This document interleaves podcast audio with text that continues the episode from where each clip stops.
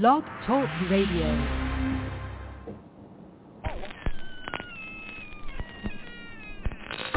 Ladies and gentlemen, boys and ghouls, step right up. Behind this curtain lies a ghastly concoction of delight, horror, fantasy, and terror. Your every wish is our command. Your every whimsical desire brought to life. But I'm warning you, there's always a price. Welcome to the greatest show on earth!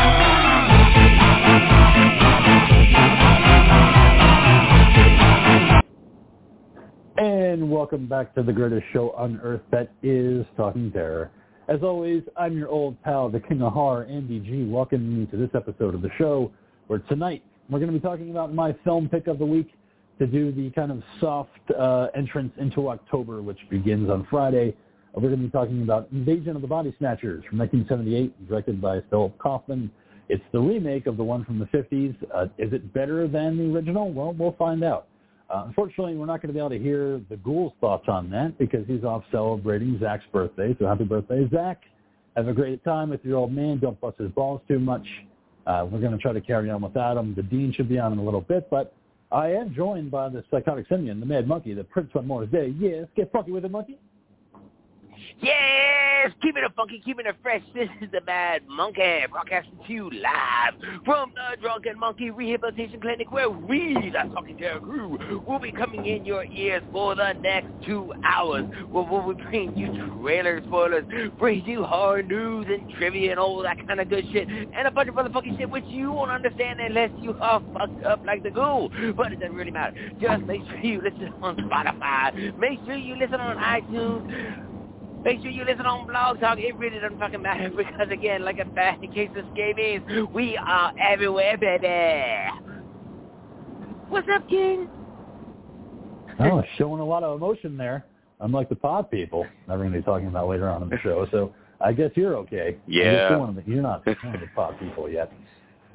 not Yeah, I spinning can the, do the that legend too of on Bilbo Baggins just yet. yeah, no, you're super ready to go.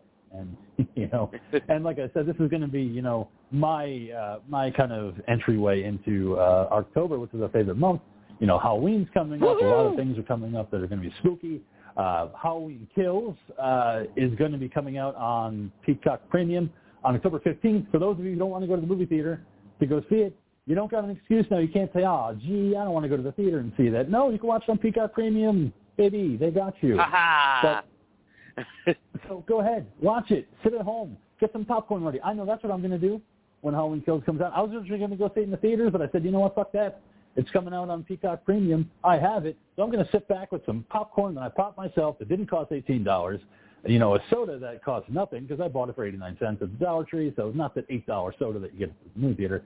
But also, this Friday, what better way to herald in the Halloween season than The Many Saints of Newark, the Sopranos prequel, which comes out on Friday, also on HBO. So you don't have to go to the theater to see that either. If you have HBO, sit at home, baby. It's, that's the way to do it. That's, that's you know the home movies now. I mean, I I don't know I don't know about you, Monkey. I don't know if you're a big fan of Sopranos, but I am. As I told you before the show, I fucking binged the entire series uh, this past week in preparation for the prequel that's coming out with Michael Gandolfini, James Gandolfini's son, playing Tony. But uh, yeah, I'm all mobbed up. I'm ready to go. But uh, I might have to watch because uh, you know Marie wants to watch it with me, so I might have to bow out and just you know say fuck it and wait until she's ready. You know, who knows? Man, I can't believe you've been watched all six seasons of The Sopranos, man. Damn. Yeah. the um yeah, the diva you know, she she is you know again cuz she's Jersey girl, you know, big fan of Sopranos herself. You know, so odds are I'm probably be having to sit down with her and watch that shit as well. Um, so this thing though, uh, the, the Sopranos prequel, is this going to be a new ongoing series that's coming out on HBO Max? No, it's just a standalone movie. It's going to be a prequel. Oh, Uh, really? Set in 1967 in Newark. Yeah, it's going to take place in 1967, and it's going to be about a young Tony Soprano kind of growing up in the mob world with his uncle, you know, uh, Mickey Moltisanti, and uh, showing you how he became uh, Tony uh, as we knew him on the show. So it's just going to be a movie. Uh, I know David Chase, who created The Sopranos, wants everybody to go see it in the theaters because if it does well there, he wants to do a, a sequel. But uh, I guarantee you they were going to stay home. I, I can't imagine how many people going out to the theaters to go see uh, the many saints in Newark, when especially when it's on HBO, I think people are going to be like me and just say, you know what, I want to sit at home, get comfy, you know, make some spaghetti, make get some pizza, you know, do the whole thing Jersey right, you know, and, and watch this, Yeah, uh, this know. prequel film. hmm yeah, get a pie. and, just- Yeah. and sit down and just enjoy the show. Get a little of that I don't mean to make gabagool, you know, get some wine, you know, get some pizza, you know, and sit down and watch the Many Saints in Newark and have a good time. I mean, you know, I don't see a sequel uh, coming anytime soon, especially because uh, Gandolfini's son said he doesn't want to do one. So then, there we go. So either they have to find somebody else to play Tony Soprano in a movie, or they just don't do it at all. I say don't do it. You know, it's already tough enough that James isn't here anymore. So fuck it. Let's just do a prequel and it'll be done. I'm good. But we'll see. We'll see what happens. It's a weird thing. You know, I think they waited too long anyway to do anything Sopranos related. And way too long. And I don't think people are still over that fucking finale. I know I'm not. I think That's true. you're mistaken. yeah. Go ahead, uh, Dean. I'm sorry. Dean's here, everybody. Well, one, I think the question I must ask as you talk about, oh, uh, and I ask this question in all seriousness, when you say, oh, the Sopranos prequel is here, uh, let's stay at home and, and get pizza. Um, are, are is there any? And I don't know, uh, Monkey, what your experience might be with the New Jersey, and New York uh, stylings, but King, I know you certainly do know. Like, but what are the pizza options like where you guys are? Yeah, I mean, it depends. I mean, I, the monkey and I live in different towns. So I'm going to let him go first because, I mean, I know what I got. It's not much. Yeah, uh, well, because the diva's from Jersey, you know, we had to search far and wide to be able to find pizza places that are halfway decent and even close to Jersey pizza. So we found a couple places that are that are okay, you know, and um, you know, unfortunately, there was one literally right next door to our apartment building, but it, you know, and when we first moved into the apartment, uh, the diva sat down, we tr- tried it, and she literally cried because the pizza was so good. Unfortunately, they got bought out, um, so it's not Mm. quite the same. It's still all right, but you know, there's a couple places around here where it's you know definitely Jersey style pie. All Yeah, right, You can get it. there you have it. Yeah. Yep. Um, Yeah, I, I go to a place in Brooklyn. So shout out to Gino, my guy, making that Brooklyn full house All right. when I go there. He, he knows what I like. Now, Extra Italian sausage and peppers.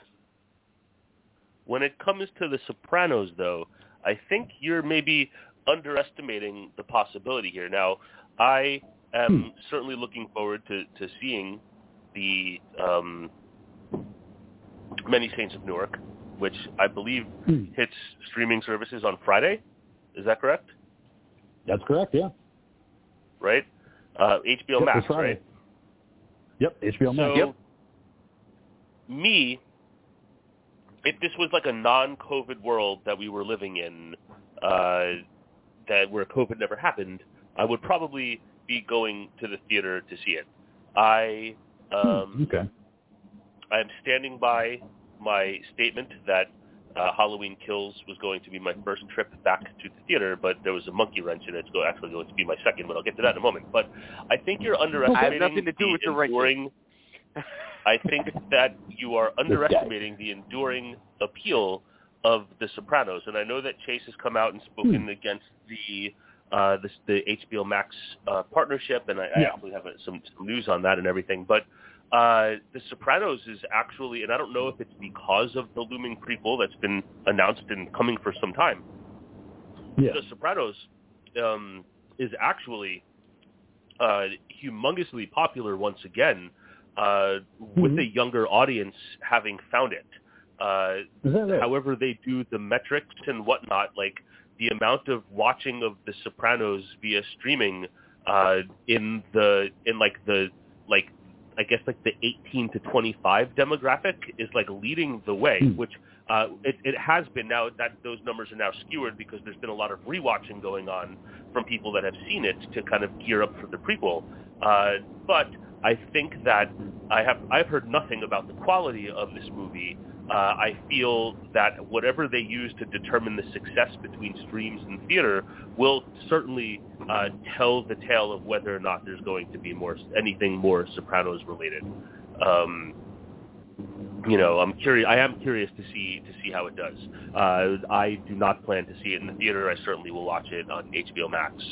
Um, but I'm certainly I am curious to see how how it does. But the the Sopranos has like a has another like new life, and even with you know a younger generation who maybe is not fully into the violence and womanizing and and all of the things that uh, happen on that show, uh, it still continues to find new audience. So I'm I'm I am extremely curious to see how how this new film is going to do. Yeah, me too. Hope it does well, especially with the, the new audience. That's kind of great. That, that, you know, that's one Yeah. of those shows where I recommend to anybody looking for a new show, especially if they have HBO. Yeah, I like, mean- fuck, it's Sopranos guy. You never saw yeah, it? if you Yeah, haven't, it. I mean, I feel like there's, I feel like there might not be that many people uh, like walking around that I interact with that have not seen it. But um, I mean, I I haven't watched uh, the seasons in, in years and years and years and years and years. But every every now and again, um, I end up tumbling down like a YouTube rabbit hole watching like notable scenes. And you know, once I start watching notable scenes, the algorithm takes over, and I then see more notable scenes. Uh, so uh, that has been something that I have done as of late. Oh, excellent. Yeah, I mean, that's definitely one of the things. That's how I did. I mean, I, I like I said at the start of the show before you joined on, I just binge watched all six seasons uh, through HBO because HBO has all of them up. So I, I was from I think Thursday until yesterday. Yeah, I did them all. So still holds up. Jeez. Still great show. It's just great to see, you know, how how James Gandolfini went from like, wow, you know, look at this guy, you know, sin and then you know in charge, and all of a sudden by the last season, man, he really filled those shoes. Uh, you know, just he was all about that. Eating too much of that pasta over at uh, Vesuvio, but you know, still one of the best. You know, James Gandolfini said it on the show before, one of the best actors I think of, you know, that I could think of recently. Guy could be Tony Soprano, or then he could go and be in the Mexican with uh, Brad Pitt, or Romance and Cigarettes with Susan Sarandon, and be a completely different fucking person. So, Or True Romance, where he plays another gangster type character that beats the living shit out of uh, Patricia Arquette. Oh, that whole fight scene in that motel was fucking genius. Especially when she slams that fucking corkscrew into his fucking foot. Yeah. Uh, this uh, it was a great scene, great character. But uh, Monkey, do you have anything you want to talk about before we get into horror news today? Yes. Go right ahead. about it. Yes, because the king put all the Talking Terror page. All right, December 29th on Disney Plus. The Book of Boba Fett is coming. Yes, that's right. So Star Wars fans, get ready because fucking Boba Fett's getting his own fucking show. Hell, fucking yeah, and that means more action figures for my action, my Boba Fett action figure collection. So hell yeah. I did that for you. I saw that and I was like, I'm doing it for the monkey. I I don't no idea what it is, but it's Boba Fett. I know you love that guy. So yeah, December 29th, only on Disney I Plus. do. Yep, that's my motherfucker. See, I mean, it's a prequel thing. I don't know if it's a prequel thing or whatever. I was like, maybe they're following the No, it's- no, no, it- you know, the book's Th- this is the Him conti- no, this is the continuing story after his appearance in The Mandalorian. So this is the continuing story of Boba Fett Oh. after that. Oh, see, I, Yes. I would have liked the high school years better. Just him going through it and you know, Uh, experiencing uh, bounty hunter school. You know, it, well, you know, he kind of didn't have Bounty Hunter School, uh, you know, but, you know, because he had, he had, you know, he had to watch his dad get his head cut off by Mace Windu in, in the Clone Wars, you know, so he kind of had a fucked up childhood. I guess. I mean, I don't know. I mean, use that as like a hood ornament or something like that. Be pretty badass. Flying around with your, you know, your dad's uh, head on the on the hood. I don't think anybody would want to fuck with you then, man. You'd be good. Is that his dad's head? Oh my Oh. god, he's badass. You don't want to fuck with that Man, guy. he's so he's so fucking hardcore, and he's only ten. Where do you learn how to drive? I don't know. Somebody must have taught him around here. Same person that taught Michael Myers. Yeah, Boba Fett Myers, yeah. He's flying with her all last Michael. night. Oh. Michael Myers driving school. All of a sudden, it's Michael Myers as a as a bounty hunter in space. Somebody probably thought of that No, somewhere. I'm just seeing the infomercials now. Just having trouble getting your license? Don't worry. Come on down to the Michael Myers School of Driving. Where Dr. Loomis is like a fucking teacher. I mean, that's the only thing Yeah, I can think of is Michael exactly. talk. He's not going to be very chatty. Do you have no, I'm talking about Loomis there. Do you not know how to drive? Damn it, Michael will teach you how to drive. For only thirteen ninety nine. He was doing very well last Dr. night. Loomis is wacky. Come on down to Michael you go, Myers driving school for the criminally insane.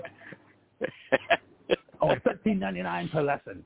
And before long you'll be doing very well last night as well.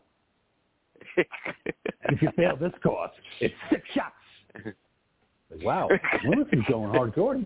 He's going to shoot people in the chest six times if they don't get through their course. Maybe that's why his business is failing. You know, it's just hardcore. Turn all to right, your but that's Michael. all I got. so, Dean, what have you got here for uh, horror news, man? Well, when I was talking about, uh, well, I guess I'll segue. Well, not not segue, but I'll just stay on stay on what I was talking about. Uh, when I had Uncle. referenced my first trip back to the theater as Halloween Kills. I don't know if anybody has uh, checked this out, but uh, Jared Carpenter has uh, released the uh, the third uh, different track Mhm. uh, from the upcoming Halloween Kills soundtrack. Um, and the there's been two previous tracks released, uh, one called Unkillable, uh, one called Rampage, and this one called Michael's Legend.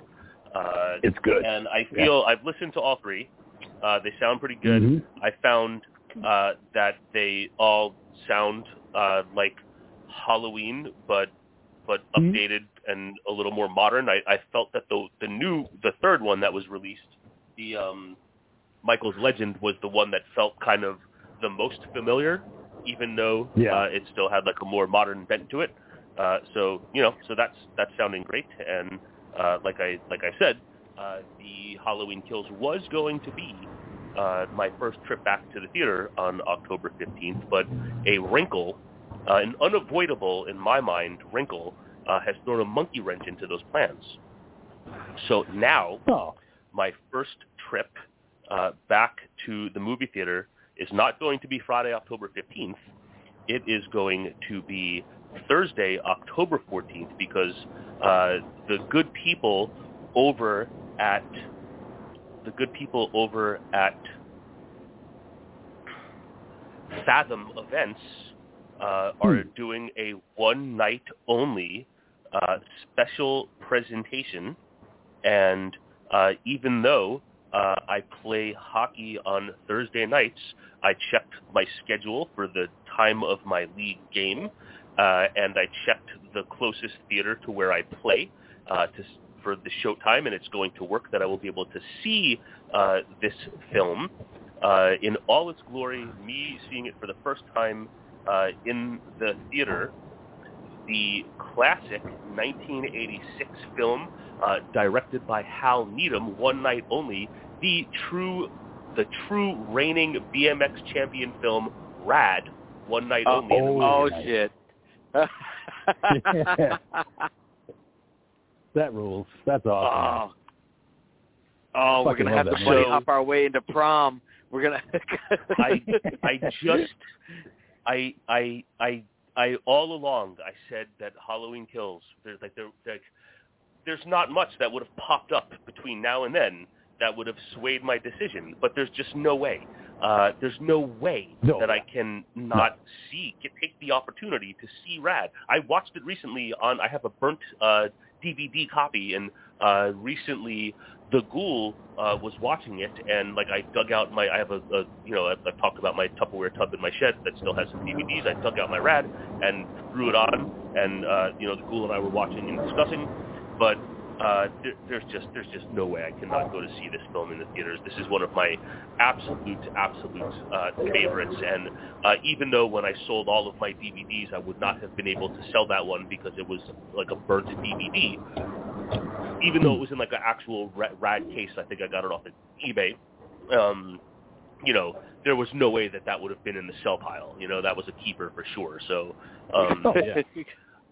I there's just no way that I'm not going to see it. So Thursday, October 14th, I will be seeing Rad uh, at um, the showtime is seven o'clock, uh, and that will give me plenty of time to see the film and then go play my hockey game at 9:30. So um, I'm That's very cool. excited. Um, when I bought my ticket, I was the only uh, the only uh, person and was able to pick a, like a like a great seat. No one had bought a seat Oh, yet. yeah. And, uh, I'm I'm just I'm, I'm all about it. I'm, I couldn't be more excited. And hopefully nobody Man, I feel sorry for I feel sorry for anyone that's going to go up against the Dean in that game that night, man, because he's going to be so roll, fucking pumped up after Uh, he finishes. that- You're, you're probably right, Monkey, but that that has happened to me before. Uh, my little I know it local, so my, yeah, my little local theater in town where you you know you pick your own seat. I was the only fucking person, and someone picked the fucking seat like right fucking next to me with the only two fucking people in the theater, and I I I I I I, I was dumbfounded when I saw another person come in, um, and and and and fucking. I, I, I didn't even know what to do. I, I left the theater for a minute, like I went out of the room, and then I came back and I sat somewhere else. Like I Yeah, just, I, good move. I, I, I was shocked. I was shocked. I was like, oh, what on earth? And like sat down, like didn't say hi, like nothing, like just walked in, sat down, and like got ready for the film. And I was like, I'm not fucking staying in this seat. Are you kidding me? So it was the weirdest fucking thing. Never in a million years would I even consider making a move like that. No, out of all the seats. Oh, look, I'll sit next to the one person that's sitting here. We could experience it together. No, sir. Fucking Yeah, take another seat, seriously. dude. want to cut? A whole Take another theater. Want fucking to cuddle seat. while? And when you We- go we to the cut- to can- the window to buy your ticket, they pop up the screen so you can see what seats are available and what isn't. So that person, when I picked the seat, it wasn't like that person ordered the ticket at home earlier in the day. I got to the theater and picked my seat there, and all of the seats in the theater were available. Um, you know, so it wasn't like, oh, I picked the seat and that person already bought it. Like that seat was available when I bought my ticket. So that means that person came and saw the screen and saw one seat taken and picked the fucking seat next. God, that is a dick move. Want, Well, want to you know, cuddle while we watch you can do Rambo? Yeah, seriously. I can't remember what film it was. It wasn't Rambo because I didn't see Rambo at my local theater. I can't remember what what one it was. Uh, I didn't see Rambo at my local theater. Um, they actually didn't even show Rambo at my local theater. Um, I can't remember what movie. I wish I wish I did. Um, it might have been A Quiet Place. It might have been. I'm trying to think of the pre-COVID films that I saw. It definitely was not Once Upon a Time in Hollywood. It might have been A Quiet Right. Place. It might have been. It might have been Us. Um, and it, it, like I know it wasn't. It wasn't Halloween uh, 2018, and I know it wasn't Rambo. Um, I just I can't remember. I can't remember what it was. But anyway, that's neither here nor there, and we don't need. To, We're not here to talk about this all night. So let's move along, shall we? Yeah, let's go. Now, Yes, sir. while while I impatiently wait for a news of a release date of The Boys season three, uh, apparently this was Mhm. announced last year, and I was not aware of this. Maybe this was even announced last year before I even started watching The Boys. But apparently, there's going to be a The Boys spin-off series uh, on Really? Amazon. Uh, that yes, Yeah. uh, there's going to be a Boys didn't know about spin-off series uh, that is going to be set at America's only college for young adult superheroes, which happens to be run by Vought International. Uh, it has been described as an Wow. irreverent R-rated series that explores the lives of hormonal competitive supes as they put their physical, sexual, and moral boundaries to the test, competing for the best contracts in the best cities. Part college show, part Hunger Games, with all the heart, satire, and raunch of the boys. Uh, so um, they're calling it a, like the spin-off uh, will exist, obviously in the in the Vought universe, uh, but will have Mhm. a tone and style all of its own. All of its own. They saying uh, the showrunners are saying that it is their take on a college show with an ensemble of fascinating, complicated, and sometimes deadly young supes. Uh, so uh, no word on when uh, when this is going to debut, uh, but the notes here just has uh, just some casting notes. uh, set to star. I don't know any of these performers, so if any of these names are familiar, uh, you know, just shout it out if you will. But somebody called Okay. somebody named Jaz Sinclair, who was on The Chilling Adventures of Sabrina. Uh, somebody named Lizze Broadway, who was on Here and Now. Uh, somebody named Shane Paul McGhie, who was in Unbelievable. Uh, Aimee Carrero, who was in Elena of Avalor. Uh, Reina Hardesty, who was in Brockmire, and Maddie Phillips, who was in Teenage Bounty Hunters. So those are uh, there'll be more casting, uh, you know, to be announced, but uh, no release date uh, either for the Boys spin-off series. And I hope I get a release date for season three before I get a release date for the Boys spin-off series. But I'm excited about the Boys spin-off series, and this is truly the first time I've heard about it. That's so weird, man. Because back in the day, some friends of mine made uh, a comic book called Super Frat, and it was about superpowered people that were in a fraternity house. So it was like Animal House, but everyone in the Animal House all had different superpowers. So it just sounds Right. so much like that. Could be a lawsuit. I will talk to them. I really do hope. I, I, I, it has not. I have not seen it as confirmed, but I really do hope that season three uh, covers that. That I don't remember what the event was called, but apparently there's that uh, that massive superhero orgy that takes place on an island. Uh, there's whispers that this is going to be featured in the third season, so so we'll see. Oh, nice. oh yeah, Oh, isn't it like beyond- called Herogasm or something like that? Mhm. Yeah, yeah, it Yep. might be called that. It might be called something like that. I know that I've talked about this uh, when I uh, there was some news where the actor who plays uh, who plays Homelander uh, talked about how season three is the most batshit crazy thing, and et cetera, et cetera. That was the big news item that I had on that wire. Yeah, Can't and, and yeah, they I'm, have I'm finished. really with they, can't wait they, ha- they have finished shooting it, so now we just gotta wait for them to finish up in post, and ho- hopefully we'll get Yeah. this in the next year. I'm Yes. sure it'll be 2022. So it'll definitely be that. You know, that and Stranger Things 4, both coming out next year. That's going to be a good year for for series. Can't wait. So, all right, let's anticipate that. All right, so what's next, Dean? What do you got? Uh, I we were talking about the Many Saints of Newark, and it seems that the Warner Media CEO regrets rushing into the HBO Max and theatrical same day uh, deal. Uh, they said that at the Oh. time uh, that that was obviously based on COVID-19, and they wanted all of their bases covered, and they wanted to rush to get that done and announced because they didn't want any information about that being leaked to the media. Uh, but the CEO says that maybe uh, maybe they rushed too hard on that deal, and he didn't go as far as saying that uh, it was a mistake. Um, but all things indicated uh, that maybe if they had the opportunity to do things over, that maybe they would not have struck such a deal as the one that they did uh, with the Warner Brothers and HBO Max uh, streaming service. So, being that at the top of the hour we were talking about, um, you know, the the Many Saints of Newark, I thought that I would share that little tidbit with you all uh, here on this program. Well, yeah, and, and it goes hand in hand with what else I said at the top with Halloween Kills. Uh, having a, a day release date with um, Peacock Premium. So at the same date in theaters, you can go watch it at home on Peacock Premium. So and that one came out of nowhere.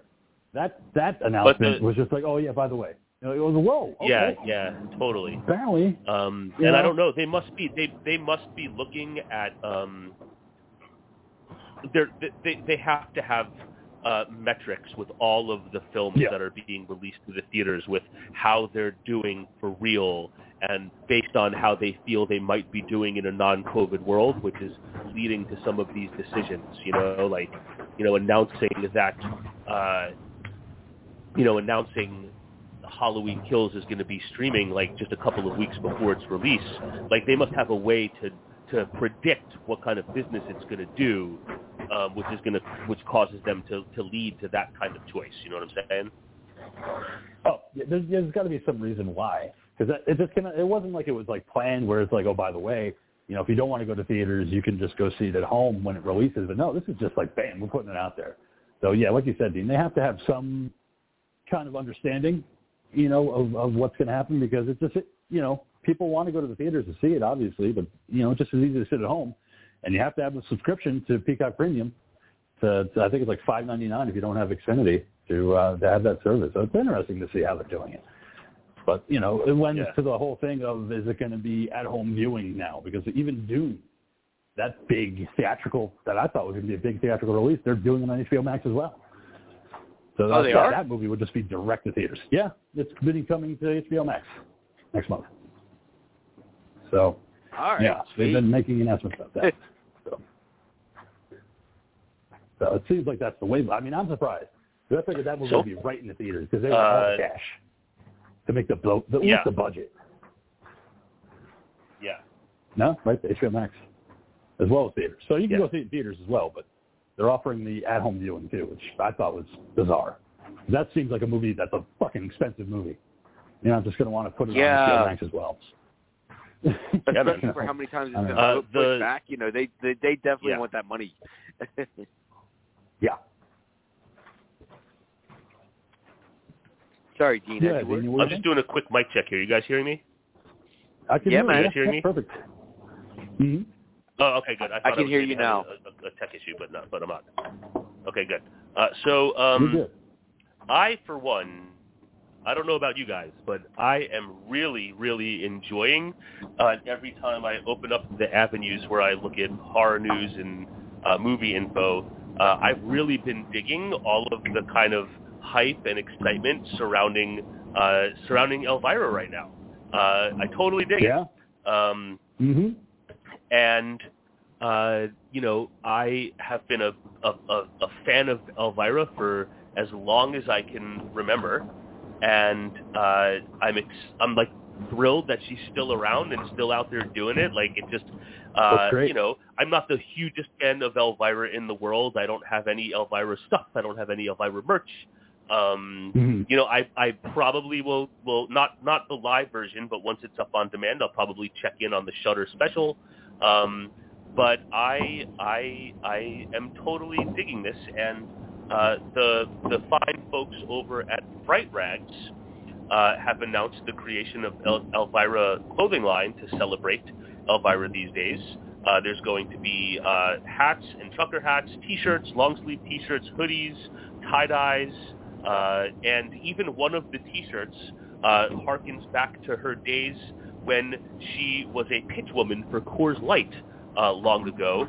Uh, I remember very specifically the Buy Rite Liquors in Gordon's Corner Yeah, Road in Manalapan, New Jersey, had the the like the life-size cardboard cutout of Elvira in the lobby, uh, like because they had like the door, and then you had like there was like this little vestibule, and then another door into the store, and in that little vestibule was like Mhm. Elvira, like a cardboard cutout holding cans of Coors Light, and one of the T-shirts, uh, it doesn't say Coors Light, but she's holding the beer cans, and it says Elvira Summer of '91, and like the designs on the cans very obviously Yeah. looks like a Coors Light can. Um, Mhm. and I thought that was very exciting. And lo and behold, uh, they just announced this clothing line, and I actually went to the Fright Rags shirt to see what the Fright, the Fright Rags site to see what was doing, and I saw that beer shirt, and I actually They like, opened it up and was going to make a purchase, and lo and behold, almost the entire Elvira clothing line store is completely sold out. Um, yes, it is. Shit, that's awesome. uh, the, the- awesome, totally awesome. Uh, now, uh, a lot of the items, like right on the page, say sold out, but the the T-shirt did not say sold out. But when I opened up the link, like all of the size, like I would buy an XL, uh, the small, medium, large, extra, like all the sizes were sold out. There was maybe like one size available, uh, but not a size that would work for me. So uh, business is good in the Fright Rags Elvira clothing line. So uh, you better act fast uh, if you want to be able to secure something for yourself. Uh, I have such strong memories of that Elvira beer advertisement that I would have bought that T-shirt today, uh, but lo and behold, uh, it was sold out. Maybe given the huge business that they did, if all of this stuff is sold out, they'll do they'll, they'll have to make some more, and then hopefully I'll get a chance uh, the next time. But I I am digging all of the kind of good vibes surrounding Elvira right now. Sent you the sticker on the group chat, uh, Dean. I do have it on my fridge. that exact same Elvira thing that you were just talking about. So, yeah, I have it on my fridge at home. But yeah, I remember the commercials too. Like when she was doing the Coors Light commercials for the contest where you could win a trip to the, the uh, Bates Motel at uh, Yeah. Universal, Florida. So yeah, yeah, she was a big part of the, the 80s and into the 90s. So it's great to see her still doing it and still having fun. And, and you know, she has that uh, memoir that you were talking about last week that just came out, Cruelly Yours. Yep. That I'm hoping to pick up. So yeah, so a big time profile right now. Big pickup. So. Yeah, you know, al- Joe Bob also on one of the uh, free streaming uh, channels, they also brought back all all of the um, El- Elvira episodes, so that right? you can ch- check it out. Yeah, That's awesome. Very cool. All right. someone else do you have, Uh, other uh, not as properties not as old as uh, or as for as long as Elvira has been around, but uh, we all know that there is a new Scream film on the way. Uh, once again, titled Scream, which I feel like I, I, I don't necessarily understand. Like same thing with 2018 Halloween. Like I guess we just all refer to it as like Halloween 2018. But like That's what I do. Scream, the upcoming Scream 5 just being called Scream, I guess down the road it's just going to be referred to as Scream 2022. But um Hmm.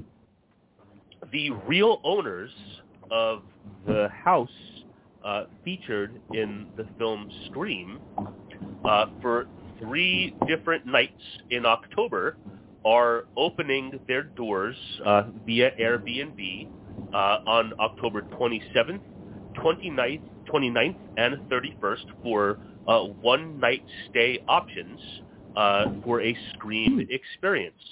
Uh, David Arquette in character uh, will virtually greet uh, the people that get to book that experience. Uh, people that do book this experience uh, will get a chance to explore the entire house. Uh, there's going to be a Scream uh, movie marathon uh, via VHS, of course. Uh, there is going Oh, to be a dedicated there's going to be a dedicated phone line on site where you can reach Ghostface directly, who also awesome. may call you too. Uh, there's going to be 90s snacks. Uh, there's going to be Jiffy Pop popcorn. There's going to be pizza, and there's going to be ice cream with all of the Reddi-wip that you can eat.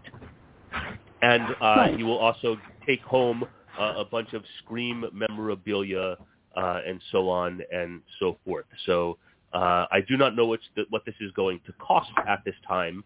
I followed the link to Airbnb, uh, and I guess you have to put some kind of money on it to, to get your listing up there. You can't book it yet. Booking is not is not starting until October 12th, and right now it only says five bucks. But uh, there's no way that's going to be the case. Uh, maybe I'll take a look later on, and and you know when it gets time for booking and check that out. I would imagine that's going to get snapped up pretty quick. Uh, but anyway, uh, if you are in the greater Los Angeles area and you're uh, available on the 27th, 29th, and 31st, you can book a stay at the Scream House um, and have a Scream experience. Uh, sounds like a pretty cool interactive kind of thing, if I may say so myself. Mm, oh yeah, I would do that right away if I was up in that area. Because they did that once before, like a year or so ago. They had like a Scream weekend Yeah. Where people got to like hang out in the house and spend the night and shit like that. But it was like a whole experience. So this one just seems more intimate. This one seems like yeah, you book it and you and your friends. I mean, that's killer. I would. I would do that for a weekend. Give me some Jiffy Pop. You know, all you can eat. You know, uh, you know, candy from the '90s, stuff like that. VHS tapes. Take me back. But yeah, sounds like a lot of fun. And it's like one of those locations where it's actually livable. Know, people live in that place. It's not like the Halloween shooting locations where, you know, with sets and things like that, and people aren't going to let you in there. You know, but it's cool that the, the people that own that house are letting you. Yeah, because I want to say I think the original time, like you know, um, you know, wa- wasn't hosted by w- one of the other actresses, not David Arquette. Uh, I know that Matthew Lillard uh, showed up at one point to that Scream Experience weekend, but I don't think any of the others showed up. I'm not sure hmm. Nev Oh, Campbell okay. or Courteney Cox or any of them showed up. So, but I do know that it was just like an interactive weekend where you could tour the house, and you know, if you paid a certain amount of money, you could stay in one of the rooms.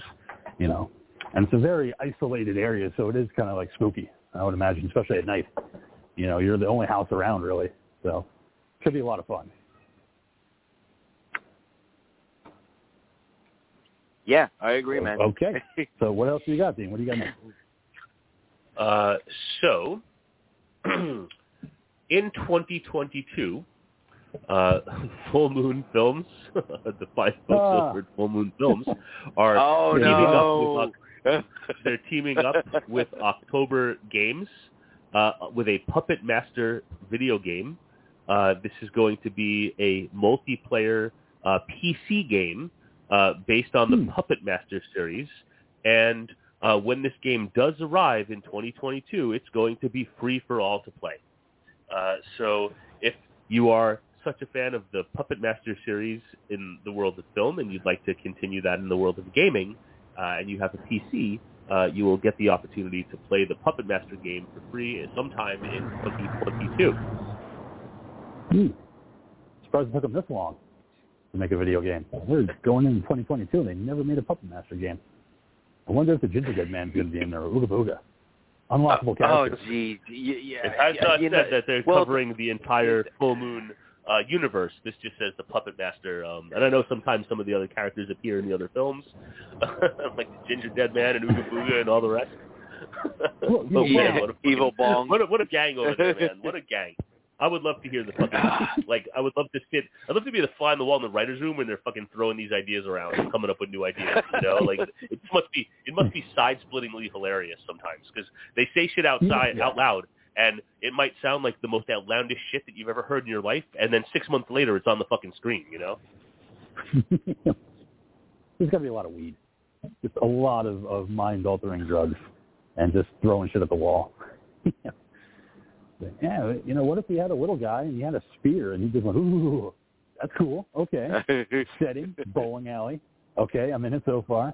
Uh, lots of titties. Okay, oh, we got to have titties. Man.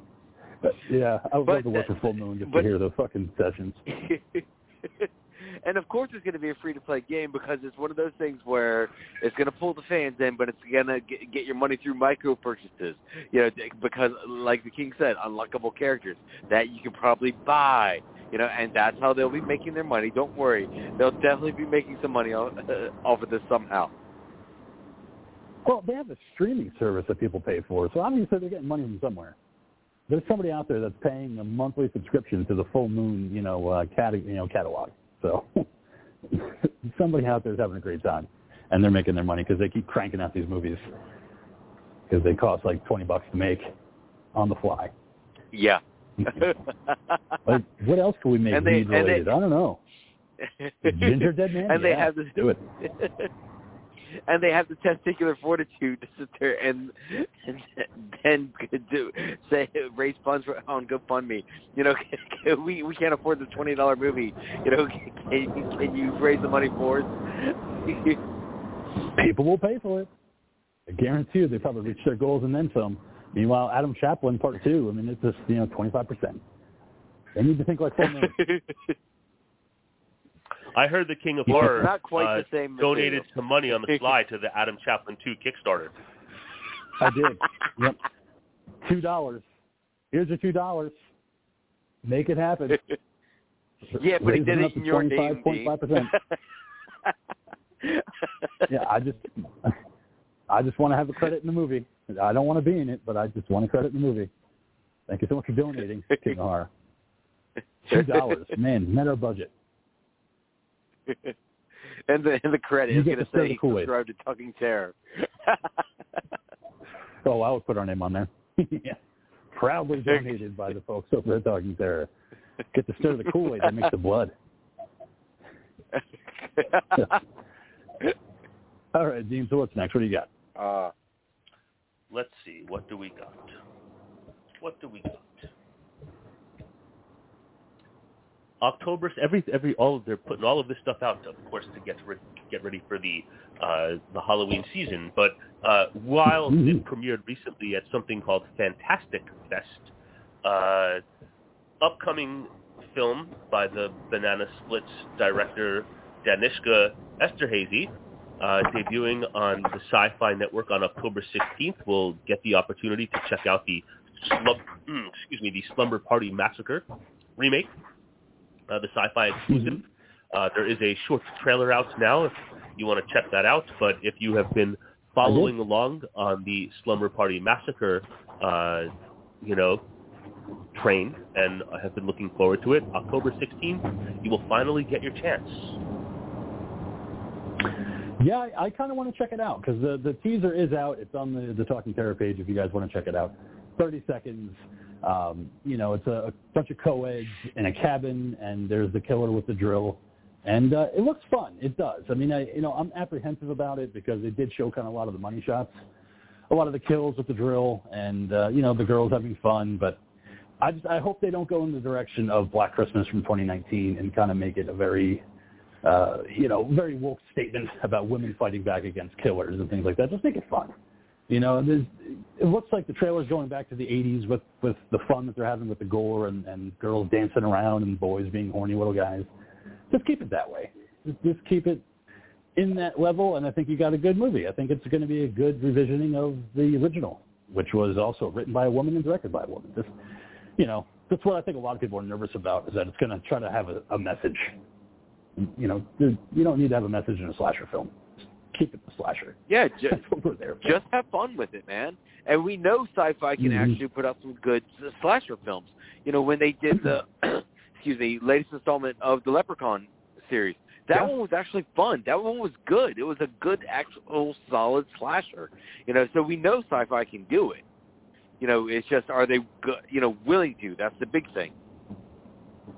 Yeah, and that's uh, I think they are. Like I said, it's a quick thirty second bit, you know. So you- you're going to get a lot of the money shots, and basically it's just a very simple premise. But just to have the driller killer look similar, you know, the denim jacket and pants, and going, you'll love it. Like I was like, okay, I'm into it. I'm kind of into this. Like you know, as much as I love the original, and I think it's one of the best slashers to come post Halloween, Friday the Thirteenth. Just a lot of fun, and that's what you want in a slasher. I think this one could have fun too. Just you know, be careful with the dialogue. Right? It's like we, we are we are one, we are women, and we will dominate. Like, you know, fight back, but at the same time, you know, just keep your messages out. You know, say for a different movie with a more serious tone. You know, that's what happened with Black Christmas. Too heavy with the message. All right, we get it. Guys are terrible. You know, can we move on? I just want to see kills, and we couldn't even get that. We couldn't even get decent kills. God. It was all off. It was like off screen. Like almost all of them were off screen. Come on. At least this one looks like they're going to Oh, really geez. go for it. Yeah. Yeah. Cool. Even though the original wasn't that bloody, you know, wasn't that gore filled. You know, it had its moments, but no. Just we're in a different time. We're in 2019. I, you know, I want to see some gore. I want to see some violence, but didn't deliver. Cary Elwes is good, and then he just kind of fell out of the movie at a certain point. So, yeah, I don't even think he knew what he was doing after a while. movie. His paycheck the ran out, and he was like, "Oh, time to go." Well, looks like the final check came in. Guess I'll step out of the picture. okay, see you later. But we still have more scenes. Yeah, Nope, nope, I'm good. Yeah, because it was just like that other uh, horror movie where it's like, fuck, I'm having a brain fart on it. But there's an actor in it, and he was only in for part time, and then boom, like he just fucking cut out the rest of the movie. Is that right? Yeah, no, no, it happens. You know, where they show up and then they're right out of there, just to put the name on the marquee. Oh, uh, oh, I was I was thinking uh, Terror Train. oh, yeah, yeah, Terror Train. Yeah, but that's that's yeah, that's another one. But yeah, so or Leslie Nielsen in uh, Prom Night, where he kind of he's there but he's not really there. So, like, yeah, you know, I'll pop up in one scene and then he'll disappear for where the fuck did he go? Like, you know, he was he was at the dance and then he just kind of disappeared in the background. So no, you know, even in the finale, he like, oh, he's film gonna show up. He's definitely showing up. He had other things to do. He was getting ready for another police, you know, police squad, you know, show. I don't know, but he definitely just bounced out of that movie at a certain point. But you know, God, I mean, I'm a huge fan of that movie too, so I can't say anything about Prom Night. And it's better than that remake that came out in the mid 2000s with Brittany Snow and Johnathon Schaech, where it was PG-13, and the only thing the killer did was slice their neck a little bit, and they're like, "Oh, dead." Ugh, God, that movie's terrible. Like, yeah, yeah. I saw that in the theater, so I'm I I'm to blame for that one. I was expecting something, and I got nothing. But you know, that's what it is with remakes because we have one on tap for later tonight, so we'll see how that one does. But all right, Dean. So what else do you have? Uh, so, uh, while they uh, are notorious for not sharing numbers when it comes to uh, the success of what they stream on their platform, uh, the folks over at Netflix have announced that uh, their current show uh, that is streaming from Korea called Squid Game, uh, which? I have not What? personally watched yet, but have added to my queue, uh, which Yeah. apparently is some type of mix of uh, like battle royale and Survivor, et cetera, et cetera. They say is already going to smash Netflix viewer records and uh, on a global scale, and they said already uh, it's their biggest non-English show uh, in the whole world. Uh, so Really? Squid Game Oh. on Netflix is all of the rage right now. Uh, it's it's actually I might actually start watching it later this evening, uh, but uh, you know they were eager to talk to tout uh, the massive uh, streaming popularity of this show thus far. I don't know if any of you guys have heard of it or have seen it yet, um, but I've heard some good things, and we'll probably check it out later. A lot of the kids I've are talking heard about it. it on all of the horror pages on Facebook. You know, they're bringing Yeah. it up. You know, oh, Mhm. have you checked out, you know, Squid Games or Midnight Mass? You know, those are the two big series right now that all the kids are watching. You know, but yeah, I had no idea what the hell it was. Thanks, Dean. Yeah, Yeah. yeah, I've heard of it, and I'm I'm looking forward to it. I know that uh, Midnight Mass is the other one. I know my mother emailed me about that. She's like, "Oh, did you hear about this Midnight Mass? You're gonna watch it?" And I said, "No, I don't like Mike Flanagan, so fucking no. That's a pass for me." She's like, "Well, what did he do personally to you?" I'm like, "He makes movies that I don't like." I'm like, All right, so that's why I'm not watching it. She's like, "Oh, fine." She's like, "I thought it was great." I was like, "Well, then that's fine." I was like, "But I'm not. I'm not but then I it." But then on the flip side, I was all excited that everyone was talking about Midnight Mass. I didn't realize it was a new series, and I was like, "Oh, holy shit! Everyone's checking out this really old B movie that the Diva was in from like 2003.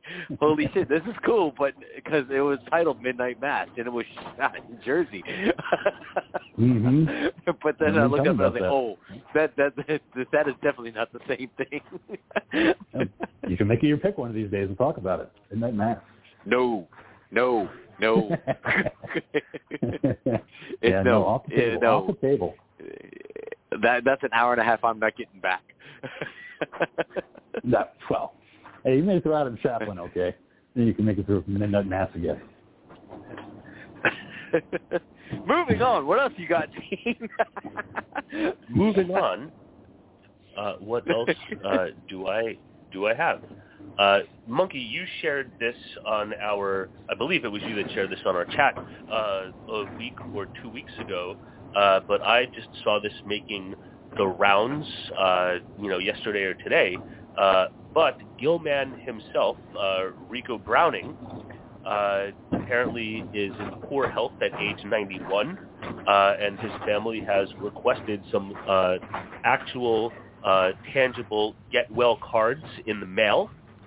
Um, this information is out there in all of the horror world uh, for you to find, uh, but there is an address, uh, 5221 Southwest 196 Lane, uh, Southwest Ranches, Florida 33332.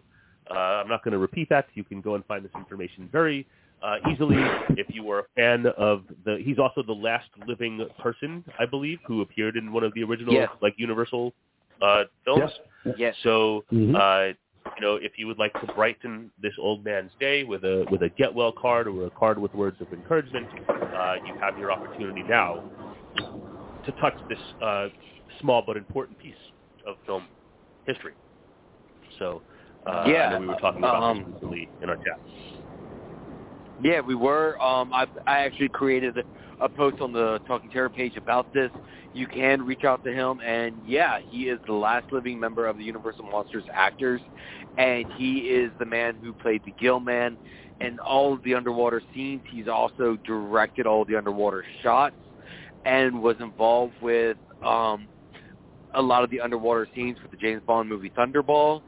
Uh, yeah, and also with the the TV series Flipper. So yeah, like the dean said, feel free to r- reach out to him and j- you know just try and make him feel b- better, the best you can, you know, in possibly his final days. And you sent him something, didn't you? I'm working on it i like am ri- I, I am writing him a letter, and then I was going to send him a picture of the Gill man that I drew. But yeah, I'm definitely contacting him. Yeah, well, No, it's you better awesome. hurry, Monkey, because it sounds like the clock's ticking there, buddy. yeah, I, yeah, I know. Uh, yeah, you might want to get that out this weekend. I don't know if, you know, I don't know how much time your guy has. Yeah, left. but but but but I'm actually writing him an actual letter letter just to say thank you for your contribution to to the film industry, and you know, it just meant a lot to me because he, the Gill Man was is Yeah. my favorite Universal monster. So, you know, I'm actually writing him a lengthy letter just to say thank you. Well, yeah, we're just saying get it out there. Right. You know, it's going to take a while because the postal service is not it used to be. Exactly. Might not Time, get is, there till next time year is ticking, ticking, ticking. into the future Yes. as that time keeps on flipping. Keep on ticking, ticking, ticking. It's moving on uh, and moving on. Who else do you have? Uh, I did want to say, uh, I have uh, I know I'm looking at the clock. I got a, just a couple things. Um, Sure. there is uh, one thing. Well, there's a couple of things I want to get to, so I'm just going to talk really fast and we can plow through these. I did not actually think when I originally talked about this next property uh, that it was something that might have ever seen the light of day. Even when they smashed their Kickstarter goals and then moved on to Indiegogo and smashed those goals, I still didn't believe this is something uh, that would see the light of day. And while uh, I don't have, I wrote it down somewhere. I don't, I'm not seeing uh, the uh, the release date. Uh, I'm looking it up real quick, but there is a trailer and a release date. There it is, October 22nd. Uh, that film that I started telling you about quite some time ago, F13, uh, sorry, 13, F13, uh, thir- sorry, 13 Fanboy, uh, October 22nd, uh, 2021, uh, is gonna be out there for for us to see. Uh, simultaneously released into limited thea- theaters as well as video on demand. Uh, but I really truly didn't think that we were ever going to actually see this film uh, that is starring uh, Dee Wallace, Kane Hodder, Lar Park Lincoln, Corey Feldman, C.J. Graham, uh, and, uh, and more alumni uh, from all of the Friday the 13th films in like this kind of meta world. Uh, the, I'm, I don't have high hopes, but I'm also kind of excited to check this out because I've been following this saga since I first uh, talked about this news on our show quite some time ago. Cool. Yeah, that's going to be exciting. Trailer's up on the Talking Terror page if you guys want to check it out. 13 Fanboy, coming. Yeah. Uh, so I thought that was pretty cool. So uh, keep, to keep moving right along, uh, back in 2018, uh, kind of, you know, washed up uh, Hollywood tough guy, uh, Michael Madsen, uh, working with uh, Asylum Films, starred in a film called Megalodon. Uh, I don't know if anybody's seen it. I certainly have not.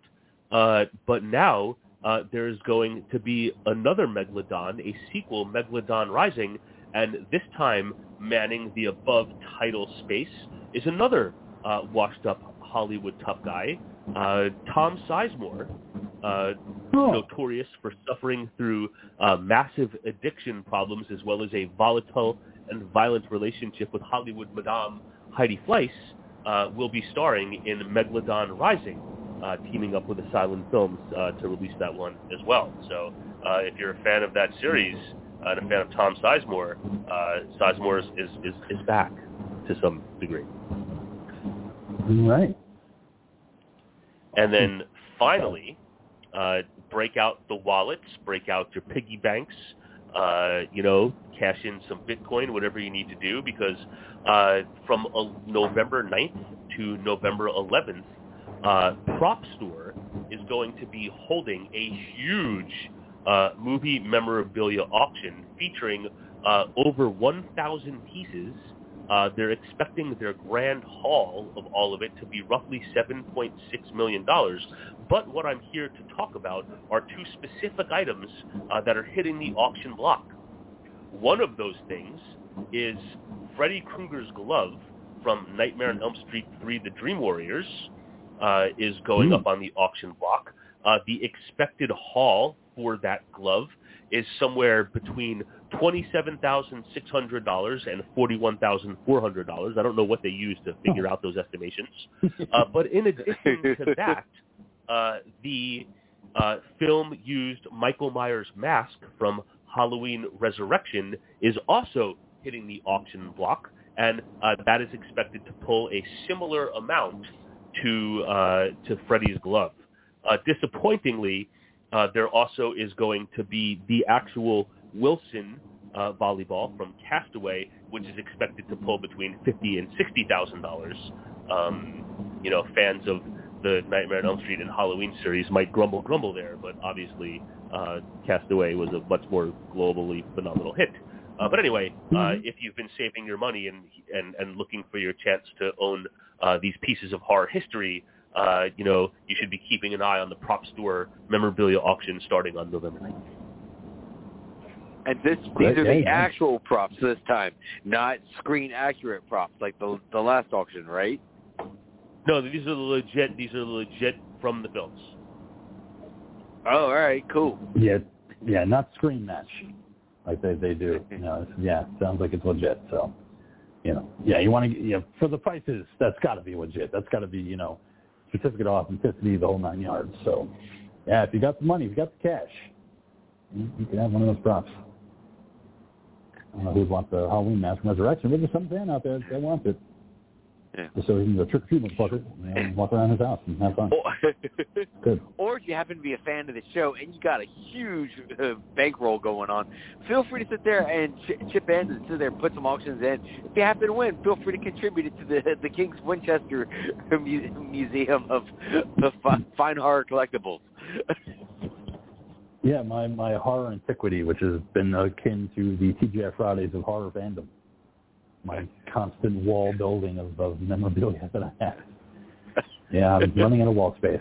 But I'll figure it out one day. I'm going to make more space. Every time I'm out, I find something new. But, Yeah. All right, so is that it? Is that all you have? Uh, King of Horror, uh, the time has come for you to shine on this week's episode of Talking Terror. And shine we shall uh, with Invasion of the Body Snatchers from 1978, directed by Philip Kaufman. It's a remake of the 1950s uh, film of the same name. So in this film, the employee of the Department of Public Health, Elizabeth Driscoll, tells her friend and coworker, the field investigator Matthew Bennell, that her boyfriend, Dr. Jeffrey Howell, was not the same person, behaving differently. Matthew suggests that Elizabeth pays a visit to her friend, the renowned Dr. David Kibner, played by Leonard Nimoy. They meet him in a lecture, and he tries to convince her that she has some emotional problems with Jeffrey, and it's probably what's going on, so just relax and go home. So while Elizabeth notes that other people are having the same complaints, Matthew's friends Nancy and Jack Bellicec, who own a mud bath uh, business, notice that there is a body in their mud bath business that resembles possibly Jack. What is this? We don't know. It seems kind of something alien. So they call Matthew and immediately seeks out the help of anybody that will listen. And finding clones of her as well, the quartet discovers that people are being replaced by alien life forms that are emotionless, and these are going to be taking over the world, invading pods. So that is the, the premise of Invasion of the Body Snatchers. We'll go into it more in detail. Uh, it's a movie that I watched a lot uh, when I was younger because it made the rounds on TV all the time, whether it was TBS or one of the cable networks. And I'm a huge fan of Donald Sutherland. Um, I think he's fantastic in it. And seeing a young Jeff Goldblum uh, and also Leonard Nimoy outside of the the Spock character is always great. So that's uh, kind of why I picked it. I wanted to kick off October, even though it starts on Friday. I wanted to kick it off with something of a classic, you know, and, and see what you guys think about it. So, uh, Dean, what did you think about Invasion of the Body Snatchers? Uh, I, I, when you announced this pick last week, uh, I was kind of pleased that uh, you did so because, like you had just said, this is one that I, I had seen long ago when I was a kid, but it's also one that I have not seen kind of since that era. Um, I have always found that era uh, Donald Sutherland to to be uh, like as creepy as an adult could be. Uh, just his look, uh, his voice, his carriage, like everything about him uh, is just like super fucking creepy to me. And uh, looking at this film now, one, it's surprising to me now. I know there was no PG-13 option in 1978, but it's it's interesting to me that it's from this time uh, that that film was rated PG, because I feel like this would never be rated PG today. But um, No. I enjoyed watching this today. Uh, when I saw this film long ago, this movie scared the living shit out of me. Uh, mostly uh, because of Donald Sutherland's performance, uh, me Yeah. uh, being a young enough uh, watcher of film to be completely pulled in and, and sucked into the plot, uh, and also not having been enough yet enough of a film watcher uh, to be able uh, to make accurate predictions to how such a film might turn out. Uh, so when I think of this film, uh, you know, it's one where the uh, the conclusion uh, completely uh, threw me for a loop and scared the living daylights out of me. Now, uh, watching this film today, it does not obviously have the same effect as it once had on my, my young child's mind, uh, but I found it to be uh, an effective, if not slow-moving at times, thriller uh, with some decent scares, uh, some some decent for its time practical effects, uh, and and solid performances. So I was glad to get a chance to revisit this one. Uh, it's one that I have over the years uh, thought about revisiting, but just never kind of got around to. So thanks for the pick, and, and yeah, this is I like Invasion of the Body Snatchers. I, I you know so I was, I was happy to watch this one again and, and, and got some enjoyment here. I'm glad. Very good. All right, so uh, Monkey, what did you think about Invasion of the Body Snatchers? All right, man. This was my first time watching it. this is one of those things that has been on my list for a long, long time. Uh, so, King, thank you for picking it and forcing me to watch it just because, mm-hmm. you know, you, you know I'm a science fiction fan. This is yeah. a must-see for science fiction fans. You know, it's a must-see for people, you know, in general, this is, you know, also considered, you know, just one of the greatest remakes of all time. Um, and it's on a lot of must-see lists. So getting around to it, and again, like you said, you know, Donald Sutherland from this, well, just Donald Sutherland period. He's just fucking bad as shit. Um, and anything he does, is uh, like my my go-to movie is Kelly's Heroes. He's just so fucking badass in that fucking movie. It's so super fucking cool.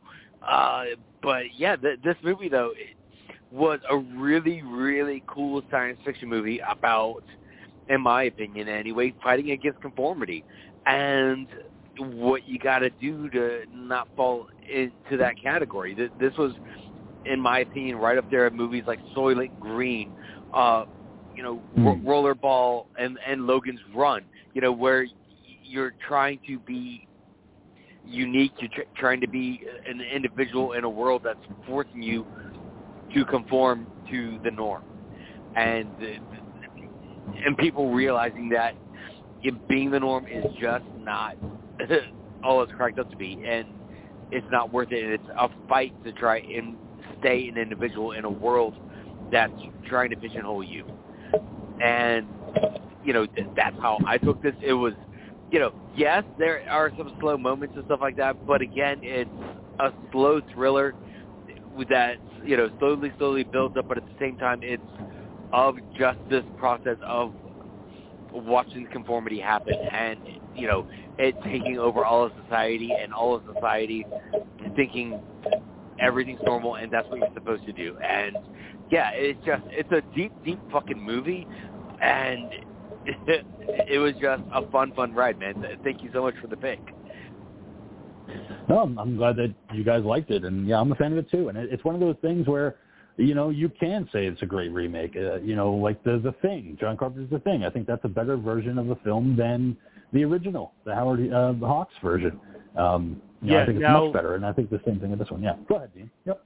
That's a that's a great thought. Now, I have seen uh, the original version of the Thing, but like a million years ago, and uh, yeah. and also before I actually saw it before I saw uh, John Carpenter's the thing. Uh, I have not seen the original Invasion of the Body Snatchers, and one of the things that's interesting to me here, and we on this very program uh, have talked uh, endlessly about our feelings when it comes to remakes within the horror genre and remakes in general. Uh, but what I appreciate here is that this comes from a time when, yes, obviously Hollywood and movie making has always first and foremost been a business, but uh, this is from a time when like remakes were not the thing. Remakes, reboots, yeah. relaunches, recreations. Uh, mm-hmm. You know, the remake was uh, was the exception, uh, not the rule. Yeah. Um, you know, with Good I, point. w- what I would imagine would be Mhm. uh, the point of trying to update uh, a story from from long ago. Now, the original film was in uh, 1956, I believe. So Yes, we're talking Around there, yeah. 56. So we're talking a little over Mhm. 20 years, which you know, similar today, like movies that are only. I sometimes have asked myself in the remake craze in Hollywood over the last 20 years, like, what is the what is like an appropriate time frame to remake a film? Is 20 years too soon? Uh, you know, but here we are looking at a film that was remade just over 20 years from its original, uh, you know, broadcast, and then I know it also came originally from a book. But this was from a time Mhm. when remakes were not the were not incessant and obviously obviously driven by money and exploitation of properties and so on and so forth. So, uh, given that this is a remake, same as the thing, uh, we're looking at taking something and trying to truly trying to to to modernize and tell a more gripping story, updating effects, especially given the thing as far as updated effects. But um, Oh yeah. you know that's one of the things that I appreciate about about this film, like improving upon, like truly improving upon uh, something older, and obviously uh, movie making in general, uh, you know, had massive uh, upgrades across the board as far as the quality of filmmaking from the 50s to the late 1970s. Mhm. Yeah, I I agree. Um, and especially with, with going into this movie, with you get to see at the start, uh, you know, these weird kind of spores, kind of uh, alien organisms, you know, drifting and going through space and through the skies until it reaches Earth and landing on the plants as it rains and turning into these weird pod flowers and these little pink flowers A lot on of the end. KY have- jelly. a lot of it, and but it looks great, you know, for for what it is, seeing grow. And you have Brooke Adams playing Elizabeth Driscoll coming by and finding one of those flowers and, and walking it home, and also you get to see Robert Duvall in an uncredited part as a priest yeah. on a swing. Yeah. Is he the first pod person? We don't know. I did not, I did not, I did not recognize that. I didn't catch that. Yeah, Yeah, I caught Yeah, it he got because I was You know, Eddie Bauer especially because after it was such a bizarre thing to be focusing on. I don't know if there's like a like if there is, I certainly didn't like think about it or pick up on it. I don't know if there's some kind of like you know subtle like religious uh, you know overtones in this film. Right. But I did think it was like an odd choice to like focus on this priest when she's leading the children through. But then they had that weird scene where we watched the watched her with the kids like with the camera like posi- like from the priest's eye view uh, with the Yeah, camera swinging slanted. back and forth on the Yeah. swing. I just thought that was like Mhm. a whole weird sequence, but I certainly did not recognize uh, Robert Duvall there in that moment. Yeah, that's it. Yeah, And, uh, especially because he just happened to be in town and he got paid with an Eddie Bauer coat. Yeah. So, Especially because Just it was. Robert Duvall, you know, it's, I was like totally expecting him to, you know, show up again later, but no, no, he's just no, there to play in the you know, playground. It's a blink and you'll miss it. But yeah, no, it, it totally pause that next time you see ever watch it again, you'll see it. But so we have her finding one of these pods and bringing it home uh, to where she lives with her living boyfriend Jeffrey Howell, who's a dentist, played by the wonderful Art Hindle, who was in The Brood and uh, Black Christmas and a number one of these films. A Canadian actor, but he, he's fantastic as, as Jeffrey Howell because he's just playing the part because you know what's going to happen. You know, you kind of, especially you know when you watch this pod in the the glass of water overnight, you know something's going to happen. But we're also introduced to Matthew Bennell, played by, like we had said, Don Sutherland, who works for the health department. And immediately when you see him, he's going through a French restaurant, looking at everything, inspecting everything. You know, the cooks know that he's a douchebag. You know, he's digging into the, you know, the soup, and he's like, "What's this? Oh, it's a caper. It's a rat turd." No, I assure you, it's a caper. Oh, eat it then. and of course, he's not eating it because he knows what it is. And they get back at him by throwing a wine bottle, not even a good wine bottle, at his windshield, and he keeps it like that for the rest of the movie. I was like, "Yeah, that's 78 for you." No safe life back then. So he just had to drive around with cracked windshield throughout the entire movie because he's the guy. But he's doing his job. You know, I mean, it's not like he's just being lazy and getting paid off. I mean, he's doing his job. You know, he shouldn't be eating at a restaurant that has you know subpar food and rat shit in it. So he's just he's doing his job to the best of his ability. You know, while staying at home with his garden. You know, I just I love the '70s aesthetic of his apartment with that garden that overlooks the city of San Francisco you know, and he's drinking his wine and hanging out, you know, just having a, a making time. making sushi Um, in a wok because that's the craze now is everyone's Mhm. learning how to use woks. Mhm. So of course, him and Elizabeth have have uh, dinner together, and she talks about you know the pod that she found, and they have this quick banter back and forth. I did like the relationship that they have because you can tell right away that there's that subtlety of romance, like that there's something between them. But obviously, Elizabeth with uh, Jeffrey, so they're not a couple, but there's obviously something. There is chemistry, you know, that plays out. It's definitely a work crush. You know, the yeah, you know, it's like work wife, work husband type of thing. Um, you know, not not like they consummated or anything like that. But so we find out that the next morning when Elizabeth wakes up, the husband's side of the bed, Jeffrey's cleaning it. There's some kind of a dust on the bed. Water glass has been knocked over, but he's acting weird. He's fully in his suit, not really answering questions, and then he just leaves and goes outside and goes to work. So not acting like his normal self. He's very cold to her and not really giving her the, the attention that uh, you know he gave her before. So she tries to just kind of brush it off. You know, maybe he's just you know tired from work and, and maybe something is just going on. So maybe just let him go to work and, and that's it. But that's when we start to hear other stories about other people, like the Chinese laundry, where the man that runs the laundry says his wife is acting different. He doesn't know why. You know, she's a, she's emotionless and he doesn't really understand. So we start to get this thread of paranoia you know, in the story of like, why are these people not acting like they used to? You know, why are they, why, what exactly is going on? And I think it starts early and I don't think it lets you go until the end of the movie. Like you're constantly on edge of, of what is going on. Yeah, and that's the thing is, you, you know, they they say that their significant other is, isn't right. You know, like you know they're they're still there. They're still human. You know, they still have a pulse. You know, they still bleed, but something isn't right. You know, and like like you said in the Ch- Chinese laundry, you, you know, the, the one worker is like, yeah, you know, yeah, my wife is wrong. He's like, what? You know, she's Mhm. sick, and he's like, no, she's wrong. so It's just something you know- I read about it. And when you see her, yeah, yeah, she's just there's just no emotion. It's a blank slate. you know, no, no smiling, no anger, no no depression, or nothing. Just you know, she says she's fine, but obviously she's not. You know, and and he doesn't know why. And Matthew doesn't know why, but it kind of sets Matthew um, not like in the back of his mind of, of something's strange, but you know maybe there's got to be an explanation for it, and there could be an explanation for everything. You know, try to be logical about it. Um, but that's when Elizabeth tells him that she had been watching her, you know, her boyfriend Jeffrey, and he's fucking hanging out in, you know, in, in junkyards with people that she doesn't know. And he's like, "No, you didn't recognize anyone?" She's like, "No, who they were? they were carrying around parcels and just hanging out. Like, not like him at all. He's a dentist."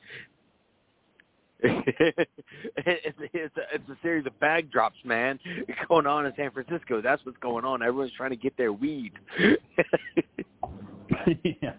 And and there's also a, a side character, and I didn't know if you noticed this, Dean, because it's a quick one. But uh, Otis, the, the the homeless man with the beard and his dog, uh, that is actually Jerry Garcia singing uh, a song, but it's uh, ADR. So it's actually Jerry Garcia's voice. I can't Oh, remember I what the did not- song is, but I know that it's I him actually know that. singing. yeah. Yeah, the, the man Yeah. down the road. I think I, I forget the song. It's so long, but you, you know, Monkey. Yeah, but it was it, it was definitely Jerry Garcia um singing and playing on the banjo, and then it, yeah, it was ADR into the movie. Yeah. So yeah, we just had the actor kind of miming it, but I thought that was a fun fact. I didn't know if you knew that. Obviously, you didn't, Dean, but there you go. It's um, Jerry Garcia, Invasion of the Body Snatchers. But um, Yeah, man. Right. I mean, it's San Francisco. I mean, that's that's his, that's his haunt, that's his area, so it's kind of cool. yeah, that. that's But where we- they started, man. Elizabeth, yeah. I mean, Elizabeth thinks that there's some kind of conspiracy, you know, going on. There's just, there's got to be some kind of like like like you said, monkey, drugs maybe. You know, maybe some kind of secret plans. I mean, some kind of secret dentist uh, cult, maybe. You know, we don't really know, but there's just something going on.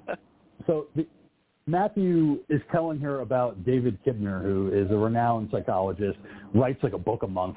You know, he's just this guy that everybody respects. And she's like, well, I want to go see a psychologist. Like, I don't think I need one. He said, well, let's just try to maybe meet him and, and we'll see what he thinks about it because he's got a logical mind. And as they're driving down the road, an old man comes running up to the windshield, pounding on it, saying, they're coming, they're coming, You have to run. They're everywhere. That's Kevin McCarthy from the original Invasion of the Body Snatchers, not playing the same character, separate from that movie, but he just cameoed in it as this man that knows what's going on while everybody doesn't. Because as you see in the scene, people are starting to act not quite right. They're kind of acting like uh, droids. You know, they're just completely just walking along the street, not really paying attention, to the point where he gets run over by a car, and people really don't have a, much of a reaction to it. You know, they just kind of see him laying dead in the street as they drive by, and people are just kind of standing around. So you kind of get it already Yeah. that there's something is spreading in San Francisco, and it's not LSD. Yeah, yeah, and and there's a cop there at the scene waving people on, you know, carrying on. So you know, there Yeah. there's a cop there directing traffic, kind of, sort of, you know. But again, Yeah, exactly. people yeah, staring at the body of the guy, but not but not really like you would if you saw, saw a body get hit in traffic. Yeah, I mean, you think there'd be crying, there'd be screaming, there'd be somebody puking on the corner, but no, this just Yeah. wow, this guy, this guy got got, you know. So after seeing that, Dude. go to the book signing party, and Matthew immediately goes to the phone. He said, "I'm going to call the cops. I'm going to, you know, report this, you know, that this man got hit." But he's being kind of just led around in circles. They don't have a report about it, so he's giving him the street, you know, where it happened, and there's just no report. He's like, there was a patrolman there. I saw it. There's there's got to be something, and they keep him on the phone, and that's when we're introduced to Jack Bellicec, played by the amazing Jeff Goldblum, who is just playing Jeff Goldblum. He's just playing himself. And he is. just you know, just he's a he's a poet, and he's completely fucking pissed that Kibner's not going to let him read his poetry, and he's like, this guy's a hack. You know, he writes a book a month. He's like, it takes me an entire month to write one sentence, and I'm right there with you. Because Jack, I'm the same way sometimes, where I have to put out every word individually, and it takes me a month to write a sentence. So he's he, he's acting his his typical you know self, you know, and I just I love him for it. Just it's just a younger version of of Jeff Goldblum, but him being Jeff Goldblum. yes, because also while that's going on, you know, he's, you know, um, excuse me, he he's telling Matt, you know, don't give him your name, you know, don't tell them where you are, you know, because they're gonna follow you, they're gonna put you in the book, they're gonna get, you know, the record, you know, because the, the CIA and the FBI, man, it's what they do. It's all conspiracy, you know, because everyone's tracking everybody. Don't give them any information. Just uh, tell them what you have to, and then hang up the phone. He was QAnon so before we, QAnon. Like, so, so, so, so aside from anything else that's going on, we're already, you know, on top of that, um, talking about conspiracy theories, you know, human on human to begin with, you know, Right. a, as the movie is starting off. Yeah, there's already that that threat of conspiracy. You know that the police can't be trusted, and you can't give the government your name. You know, and and we see that Jack does have a U.S. Army jacket. You know, so he could have been in the army. You know, at some point, that's where he gets his his you know conspiracy you know theories about everything that's happened. Um, and throughout this book signing party, we're finally introduced to Dr. Kibner, played by Leonard Nimoy. He's like, "Hello, everybody. Remember me from Star Trek? I know, I know. Got my '70s hair rocking and my weird Archer sleeve that never going to come up in conversation, but I wear. For some reason, I have a leather guard over my hand. Makes me look cool. Ah, uh, thank you for getting the it's an Archer thing because you know I saw so many posts about like people like what is the weird leather glove? I was like it's a fucking archer archery glove. You know, jeez. Yeah, that's all it is. but for some reason cool. he's dead set on it. He, yeah, he just wants to look cool. You know. and yeah, so at this party, we get a woman who's saying, "My husband here, he's not my husband. He's not my husband. He's not the man I married. There's something wrong with him." And of course, we have Kibner kind of giving the explanation of, "Well, I mean, feelings change, modern relationships. Am I right, guys? Like there's emotional isolation, and we turn against the people that we love. And come on, hey, just go home, go home, get some sleep. You'll be fine." There's an explanation Hug it to- to out. everyththing yeah, just you know, it's the seventies, man. Like go home and, and put on a record and have sex.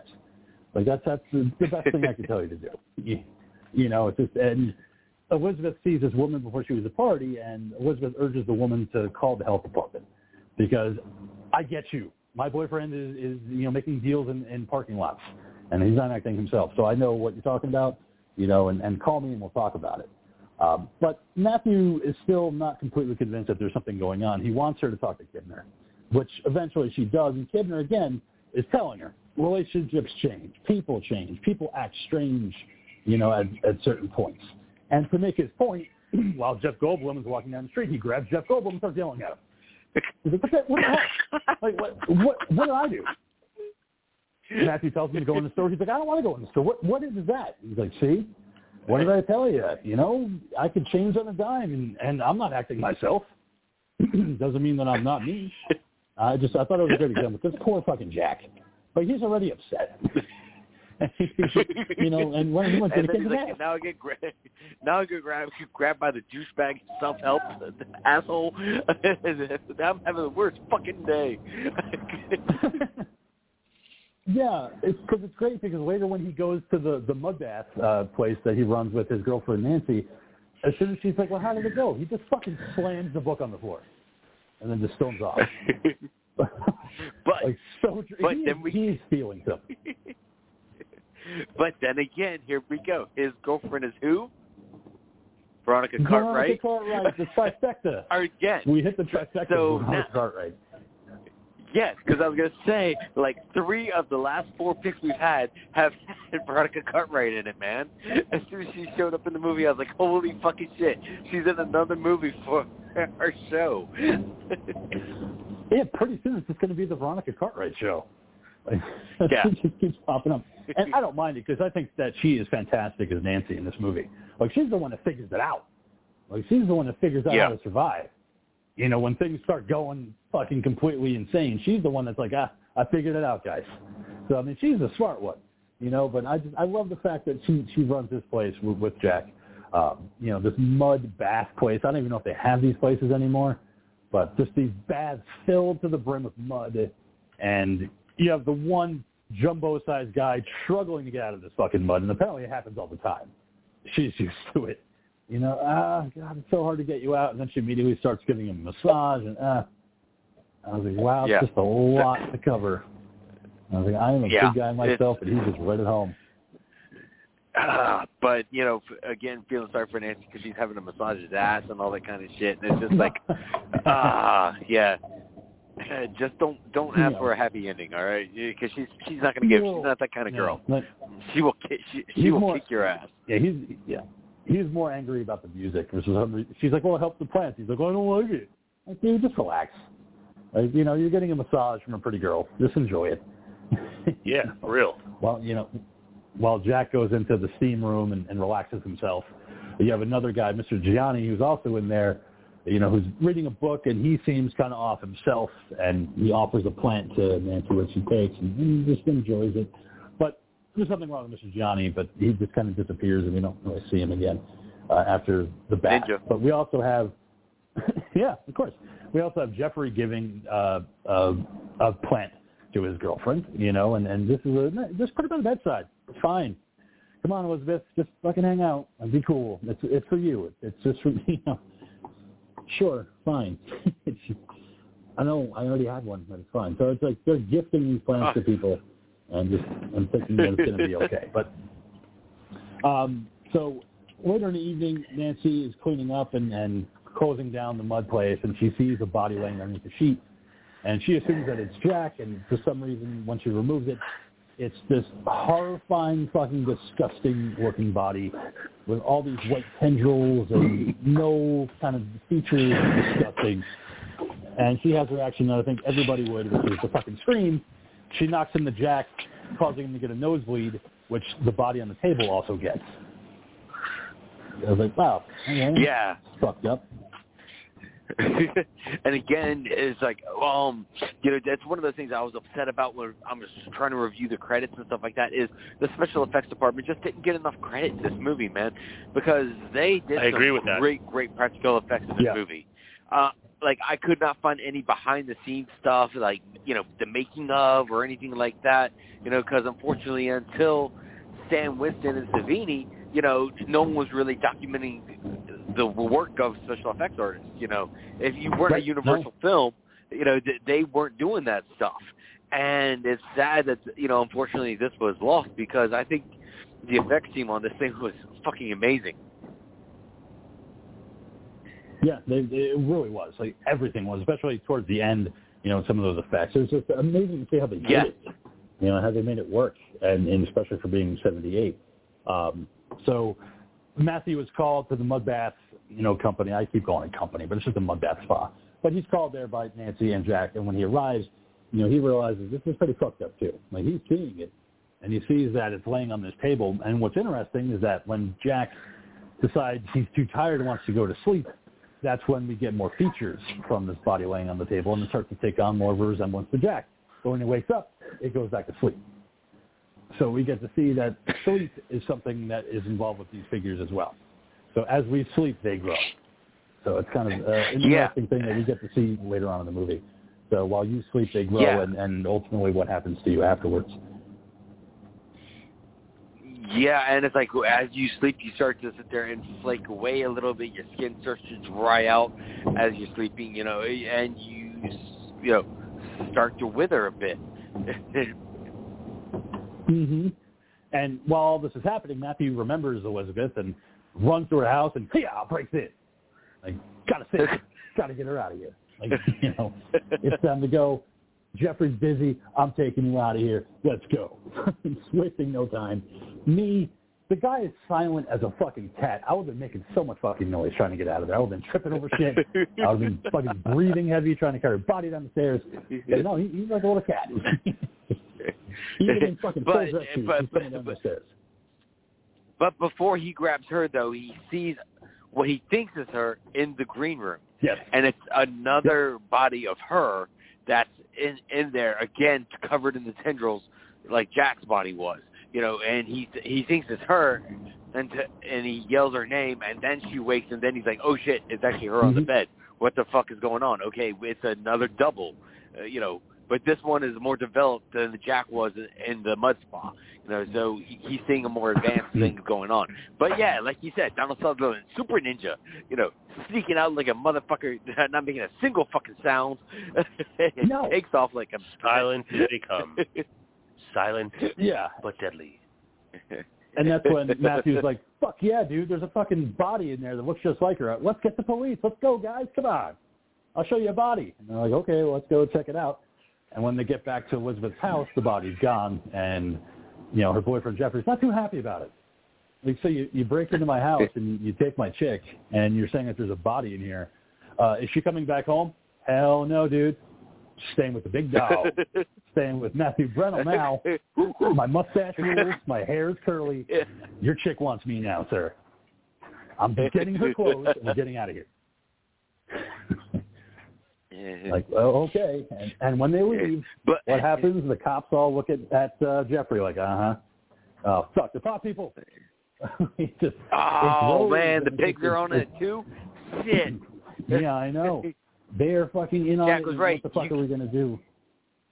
Yeah, because you don't. Again, it works so well because now you don't know who to trust. You obviously can't trust the cops anymore. Jeffrey, you can't trust at all. So the, who can you turn to? So No they all decide to, to they all decide to go to Matthew's house and just all right. Let's let's just fucking think about this. Like you know, the, apparently, you know, there's pods and they're creating people that are imposters of people that are already existing. And I love what Nancy says. Why do aliens have to come in metal ships? Why wouldn't they come in a flower? You know, why wouldn't that be the way that they would invade? Be quiet about it and slowly invade and take over the world. And I think it was just a great line. You know, because it's true. They're not going to come in UFOs. They'll come in something organic and invade us that way. Right. But also because it's the 70s and, you know, sh- things are going on uh, in books that are going on in, in real life. You know, she, she makes a nod back to the ancient alien, uh, ancient astronaut theory about, you know, this isn't the first time Mhm. they've come to visit our planet. You know, this is, you know, they've been here before. You know, that's how the pyramids were made, all that kind of shit. You know, so she had that nod there to the book um, that was really popular at the time, The Chariot of the Gods. You know, so Yeah. she was giving Mhm. a quick nod to all of that theory about the ancient astronaut stuff. And Because again, this that, is a hip happening town. in San Francisco. Oh yeah, it's all happening. It's all happening in San Francisco. Uh, so we have Kibner, you know, joining them as well, and they're kind of going over theories of what it could be. Matthew goes into this frenzy. We have to contact the mayor. We have to contact the president. We got to contact everybody that'll listen because something's happening. I got to make a bunch of phone calls. So we get the phone call montage where he's frantically running around the city hide your with wives. two They phones. snatching everybody up in here. Oh. oh man, that guy. But yeah, no, uh, it's just completely 70s with all the phone calls that he has to make and running around the city. And meanwhile, we find out that Kibner's in on it, and he's with Jeffrey and he's with other people, and he's a pod person. And it's unfortunate because it didn't seem like it really hid that well, especially when you watch it now. If you're kind of savvy, you can pick up that Kibner's with it the entire time. Like he's a pod person from the beginning to end. He just knows how to hide it better. You know, when they, they like, 'cause he's always like, ah, forget about it. Like, you know, here, take a sedative, go to sleep. You trust me, I'm a psychologist. You know, don't worry about it. and- you know, But and again, like you said, when you go back and think about it, you know, of course he's there to sit there and tell everyone, you know, yes, your significant other is perfectly fine. It's gonna be okay. Just go home and talk, and everything's gonna be all right. Because again, he's there. He's that hip happening self help guru. You know, so yeah, listen to me. Oh. Everything's gonna be just fine. yeah. Hmm Oh, come on, guys. Who, who else are you going to trust but the psychologist? You know, but um, so Jack and Nancy and the group are at Matthew's place, and that's where Elizabeth gets a mild sedative from uh, Kibner. And then they all just are so tired they have to get some sleep. with the last one being Matthew, who goes outside with that fucking great view of the city and falling asleep in a chair. And that's when we get to see one of my favorite effects of the movie is when you get to see the pod and laying right next to Yes. the and Yeah. starts to develop and it opens up like a flower and then the petals fall off and then the body comes fucking flying out of it developing features and mm-hmm. all those tendrils and oh it's just like you said monkey you still didn't get no credit because that was an amazing effect for 78 yeah. Yeah, for its time, absolutely. For 1978. Because this one is fully advancing. This one is fully, it's got the mustache, it's got the hair, it's, it's fully advancing because he's not waking up. And Donald Sutherland with the Undertaker eye roll, you know, where he's laying in his chair, and you can tell Oh, he's in a deep sleep man. because he ain't waking up. you know, he's just, he is fully out. Um, until Nancy comes walking out because she's the only one that didn't stay. See, this is, again, Nancy is a fucking boss. She doesn't go to sleep. and ain't got time to sleep. You know, so I'm going to be the one walking around and, you know, seeing what's going on. And she discovers that pod of Matthew and starts screaming her head off. And that's when Matthew's like, oh, shit. There's a fucking pod right there. Like, you know, this is, this, and then they find out that there's other pods of the others, like Jack and Elizabeth, you know, all growing and, and pulsing and just, you know, gross and just insane what's going on in this fucking garden. Mm. Matthew, of course, sees all the bodies. Sees Elizabeth, you know, forming, but he decides to take out himself. He decides he's going to just grab a fucking hoe, not the girl, but an actual gardening tool, and he's going to destroy the head of, of his own clone to the dismay of all the other clone people that are outside screaming their heads off, trying to get in like you Right. know, manic zombies and, and chase them, you know, to wherever they can go. Yeah, because he can't bring himself to take out the one of Elizabeth. Because again, he loves her. But yeah, this is when things you know start to get that manic feeling because you know now, now they're just literally running around the city just trying to just stay away from the groups. hmm Yeah, they're trying to do anything. So Jack, you know, he's the one that's trying to call all the pod people to go chase him. So Nancy goes chasing after him, which leaves Matthew and Elizabeth on their own. So they just figure, well, we'll just get a cab and we'll go out of town. that's the best way to do it. We'll just grab a cab and, and leave. So they hitch a ride with a cabbie, played by Don Siegel, who directed the original Invasion of the Body Snatchers. He's the one that's going to take them to wherever they need to go, where they reach a, a roadblock. But on the way, the guy's talking into you know the two ways, saying that he found two H's, which is what the the pod people label humans that aren't turned yet. And when they reach that roadblock, you can see people being dragged out of their cars and being taken away because obviously they're going to be turned into pod people. So realizing that they can't escape, you know, where else are they going to go except for the health department, where they're just going to shoot a bunch Yeah, of I mean, why would you Speed not go to the health department? It's a speed pills, so we could stay up all night. It's gonna be awesome. We'll take speed pills and then see how long we wait up. I just love that line. What does the bottle say? Take one, take five. You know, we really Yeah, gotta. You but, know, you know, we and, and you know they're at the health department. They're seeing now that it's becoming a you know a, a, a mechanized process now of just people going in and out of the ma- main building, and now now you have mi- military vehicles there. You know, you you have National Guard vehicles there. You know, so i- again, Mhm. it's spreading more and more where it's no longer the cops now. Now you're talking about every citizen. Now you're talking about the National Guard. You know, it's become an organized movement now of getting these pods in and out. Yeah, and you could see them moving, like all the people carrying them. You know, you see them in the dockyard where they're putting it on boats, so you can see if they're getting them out of San Francisco into other parts of the world. So it's really advancing, you know, in this night. But while they take their speed and while they're trying to hide, Jack shows up with Kibner, and ultimately we find out that Jack has been taken over by a pod person.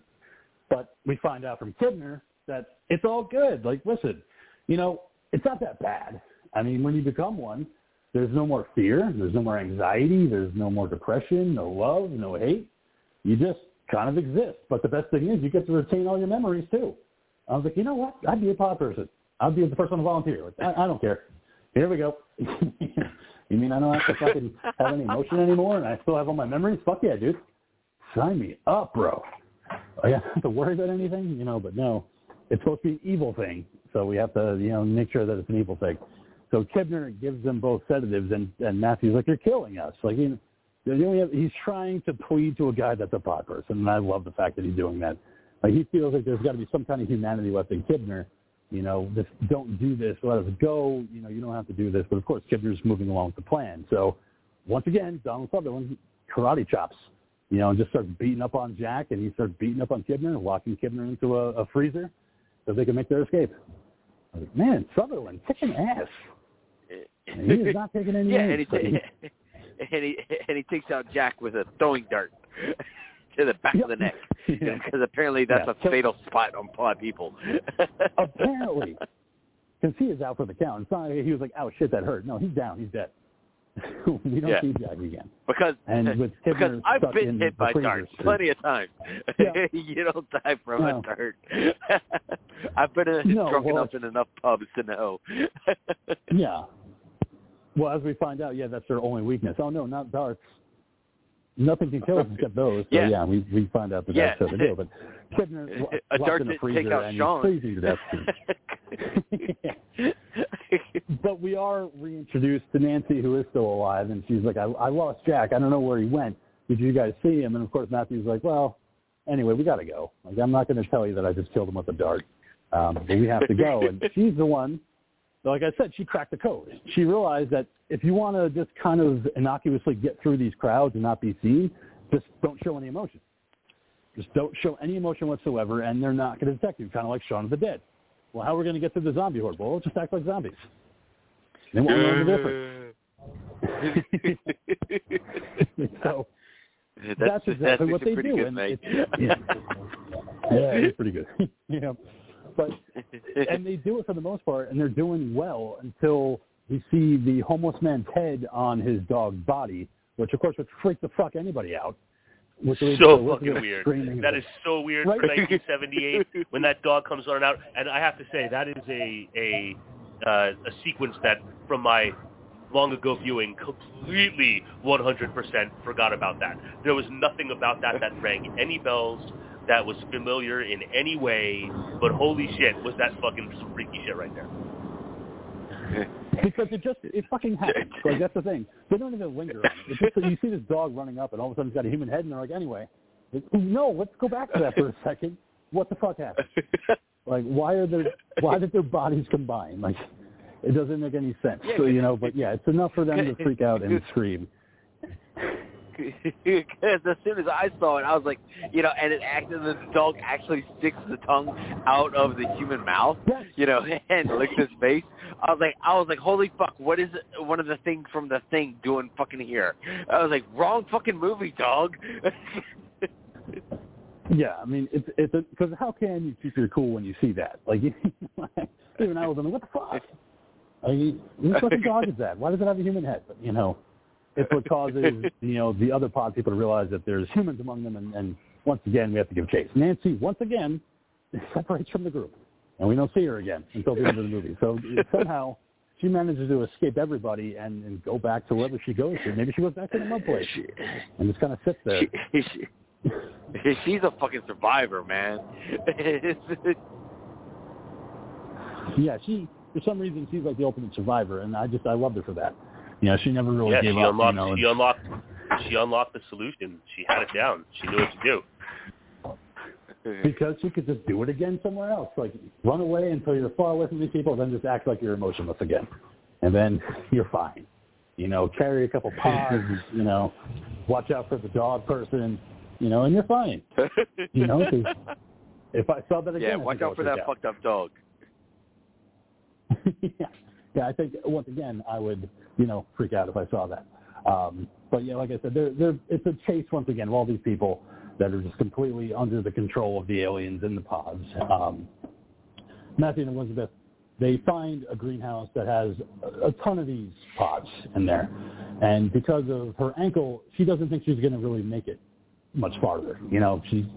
I don't even know how it really happened. She just kind of stepped down from the ladder, and all she goes, "Oh, my foot!" I'm like, I don't know how you did that, you know, but nothing made it fine. But of course, we have to do that, which is unfortunate. So I was kind of hoping we would see more of, uh, you know, Matthew and Elizabeth. Um, but leaving her without sleep is not working because that sedative is really working on her. So Matthew suddenly hears Amazing Grace being played from one of the ships at the dockyard they make their way to, and he leaves Elizabeth behind in the the, the tall grass. And then he realizes that the ship is being helmed by pod people and they're leaving for other docks. So not going to be able to stop yeah. that from Let's happening. go. Time to spread out like the plague. yeah, he's not going to be able to. So he just he, he has no recourse except to find Elizabeth again, and she is asleep, but she is down for the count this time. He can't wake her up as much as he wants to, and again, like we had said about the effects, this is probably my favorite one because I just I can't figure out how they did it properly because it looks so effective and real when she starts to crumble into a husk. Like right until the very end where you can tell it's a dummy. Like I just I was so impressed by how they showed this time lapse of her crumbling basically into dust. Yeah, uh, again, just really, really good effects, man. Uh, it was only two people credited for the entire effects crew for this movie. I seriously doubt it was only two people that did this, um, because uh, but between all of the practical effects that were going on, all of the pods that were made, all the pods, uh, you know, with the, all the motion that was going on with the pods, you know, yeah, it had to have been a full crew. It really did, you know. But yeah, you know, he, he yeah. she, she, but yeah, like you said, you know, she literally just crumbles the dust in his hands, and then we have a new Elizabeth pop up, buck naked, And she's like, Yeah, "It's really not that bad, man. You should you, No. you should really really join us. It's really, yeah, Yeah, and she calls to him from the wood. Eventually comes out and she's naked as the day she was born. You know, you know, and she's just walking around and saying, "Hey, listen, it actually isn't that bad. Like, it's actually kind of nice. Like you go to sleep and then you wake up and you're kind of reborn. So like you should join us. But again, like Andy was the first one. He volunteered for this. So like he's doing great. Like he's like the fucking you know he's the boss of his own company now, running pods to different places around the world. Like you know, man, he's he's making his own dollars, and I mean he's emotionless now, but he was pretty emotionless before, so you don't really know the difference. um, so she but tells him apparently, you know, fine. because Like, he's an individual, he's not having any of this shit. He's like, you know what? Fuck this shit.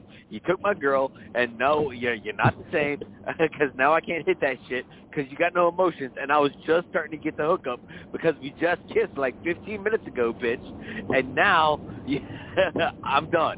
And he sits there and cl- cl- climbs up into the fucking greenhouse and starts cutting wires down and shit like that, setting the entire Oh, greenhouse on fire. Okay, I'm I'm giving mad props to Donald Sutherland for this shit because he did all Mhm. of his own fucking stunts for this shit, man. Uh, Like all of this He was did, shot yeah. in real life. They didn't really have time to get crews together and whatnot. And Donald Sutherland was like, "Don't worry about it. I totally got this shit, man. If you want me to climb up there on that shit, I got you. Just make sure you film it Yeah. while I'm doing it, man, because I'm gonna look badass as shit. I'm gonna make Yeah. Steve McQueen my bitch." it was so great to see him with that fire action, bashing the lights, setting everything on fire. Burn it down! And they're like, yeah, this kind of sucks for this warehouse, but we're kind of good. Like, let him tire himself out. Like, let, let let him, yeah. I know he's screaming and he's burning things. It's fine. He's gonna get tired. He can't stay awake up all night. You know, let let him tire himself out. Yeah, know, it's gonna oh, yeah, happen. that's cool. You know, and that's when they realize that yeah, it's not a big deal. He burned down one warehouse. We have pods on ships right now. So Do you know how many little, warehouses uh, we have? stunt- Do you know how many warehouses we have? yeah, we, we, we have Indiana Jones type warehouses with a bunch of fucking pods laying everywhere. Let him tire himself out, and that's exactly what happens. He decides to run and hide underneath the dock, and he hears them saying, "Yeah, he can't stay up all night." And Matthew knows this, and once you fall asleep, you become one of them. So we suddenly cut to the next day, and there's Matthew going to work, just having a time, you know, just walking around his other cohorts. We see Elizabeth, you know, sitting at her chair in the health department, and he watches her and goes down into the hallway while she goes down into the elevator, not making any sounds, not making any conversation with anybody, just kind of going through the routine. Matthew starts to see Yeah. the school buses full of children from Santa Barbara, LA, other parts of California, you know, being taken into a theater for their conversion. So these poor little kids are being dragged against their will into a theater to be turned into pod people. And he has no reaction to this whatsoever. So later, when he's walking by the city hall building, that's when we see Nancy. And Nancy's fine. Nancy's alive. Oh my God, she made it through the night. Of course she is. How- She's fucking badass as hell. I loved it. You know, she's so happy to see a friend, you know, that she recognizes. It's Matthew. Smiles all around and, hey, Matthew, hey, I'm over here, buddy. And this is where we get one of the most uh, famous shots in horror cinema history with Donald Sutherland opening up his mouth and screeching as loud as he can while pointing at her. And her screaming and gripping her ears, realizing that Matthew is one of the pod people until we go straight into his mouth as we go into the credits, which feature no music whatsoever. So it's even even on the credits are unsettling because there's no score for the soundtrack, you know, on the on the credits. But again, like even like the dean, he put it up on the Talking Terror Instagram page. That shot of Donald Sutherland. If you didn't really know this movie, you'll know that shot. Yeah, I mean, look, Yeah. I've talked about seeing this film uh, long ago, and uh, upon uh, this shot, uh, at the time, going back these ways, this was like the scariest fucking thing that I'd ever seen in a movie. That sequence at the end, one, I wasn't expecting it as a young movie watcher. I was not uh, up on like the unhappy ending, uh, the doom and Right. gloom ending. It was such a shock in that regard. Plus, obviously, like I said at the top about uh, my views on Donald Sutherland's appearance uh, being freaky enough in this era, like this and the noise uh, scared yeah. the fucking shit out of me. Like this is one of those horror imagery images that is burned into my brain, and I'm sure there's a lot of people out there uh, in our age range and beyond or below that feel the same way if they've seen this. Mhm. And and like Monkey, like you had said, you hadn't seen this movie before, but you knew the ending. You knew Yeah. exactly what it It- was. You know, him screaming. yeah. Yeah, it's uh, again, it's like you know, if you're a sci-fi fan and you you know you, you love sci-fi history, you know, and the movies and stuff like that. Even if you hadn't seen the movie, you know the fucking scene. You know that you know you know the goddamn scene. You know, so uh, it's just again, it was just so awesome to go into this and absorb the entire movie and just get that moment. And yeah, just what a shocking fucking moment it is. You know, and you know, it, it's literally just, you know, a, a shot to the gut at the end is just, you know, no happy ending whatsoever. You know, n- nothing but uncomfortableness as you walk out of the movie theater. I fucking love it. Yeah, none. And and for for everybody at home that is a fan, like the the Dean said, of Donald Sutherland of this era of the '70s, where he had the you know the perm and then he had the the mustache. There's another movie that I, I fucking love that you can find on Pluto TV right now called Don't Look Now from 1973, uh, directed by Nicolas Roeg. That also has a fucking phenomenally shocking ending. But if you want weird Donald Which Sutherland, film? but also see, called Don't Don't Look Now. look now. Oh, yeah, yeah, I know that It's a- yeah, and it's got uh, a Yeah, it's like a phenomenally weird weird, but kind of thing, appropriate sex scene between him and Julie Christie that is worth checking out. But yeah, no, it's it's available, and it's also like top tier Donald Sutherland 70s. So that's another one. But that was my pick, Vision of the Body Snatchers. Next week, as we kick off our favorite season of the year. Monkey, what do you have for us? That's right, man. Okay, yeah. Again, first pick of October, favorite month of the year. You know, and we got to sit there and start doing creepy shit, man. We got to start doing ghosts. We got to start doing cemeteries. You know, and we got to start doing haunted house. We start doing haunted houses and especially haunted mansions, like Disney's The Haunted Mansion. Yeah, we're Yeah, I gonna go there. yeah, The I know you know of movie? it, but not. Yeah. Why, dude? Oh, oh, well, okay. Well, it's fine. It's fine. Well, ugh, okay. I, I forgot about that movie. All right. I know. Oh, the haunted, the, the, haunted the mansion. team sounded like Lurch over there. Duh. I just I thought you were gonna fuck with us and be like, ah, fuck that. I'm not gonna. You know. Uh, is the Muppet one not out yet? Is that why we're covering the haunted mansion from 2003? Because I know you. We're covering really this one, man, because it's a, it's a, it's got classic Halloween vibes to it, man. It's a good, fun, family scary movie, and then we'll also talk about the history of the ride as well. Well, hey, listen, you know, it is your pick, and, and you know, we don't yuck, you know, we don't yuck your yum you make your pick. So we'll be talking about it next week. A Haunted Mansion from 2003, starring uh, America's sweetheart Eddie Murphy. So we'll see how that goes. So, all right, Dean, thank you so much for joining us tonight, and we will see you back here next week for some Haunted Mansion action. oh, I'm so excited. I can hardly wait. Yeah, can't wait. all right, all right, go ahead and sign yourself off, Monkey. All right, thanks for listening to tonight's episode of Talking Terror. Good night, everybody. Mwah. And as for me, your old pal, the King of RNG, thank you so much for listening uh, to our discussion of the Vision of the Body Snatchers, where we go into uh, Haunted Mansion territory next week. Uh, it's a movie that I have seen, so I'm looking forward to rewatching it and seeing if maybe it got better. We'll find out. I mean, I'm open-minded. I'm, I'm not going into this going, oh, fuck. No, I'm going into this open-minded. So we'll see if I remain that way next week. Um, so as far as the Gould not being here, as he always says, stay scared, people. Stay scared. And as I always say, hail Satan, hail yourselves, hail Odorous. Watch horror movies, keep America strong. Where next we meet, it's going to be the Halloween season, baby, 2021. Stay tuned. Woo!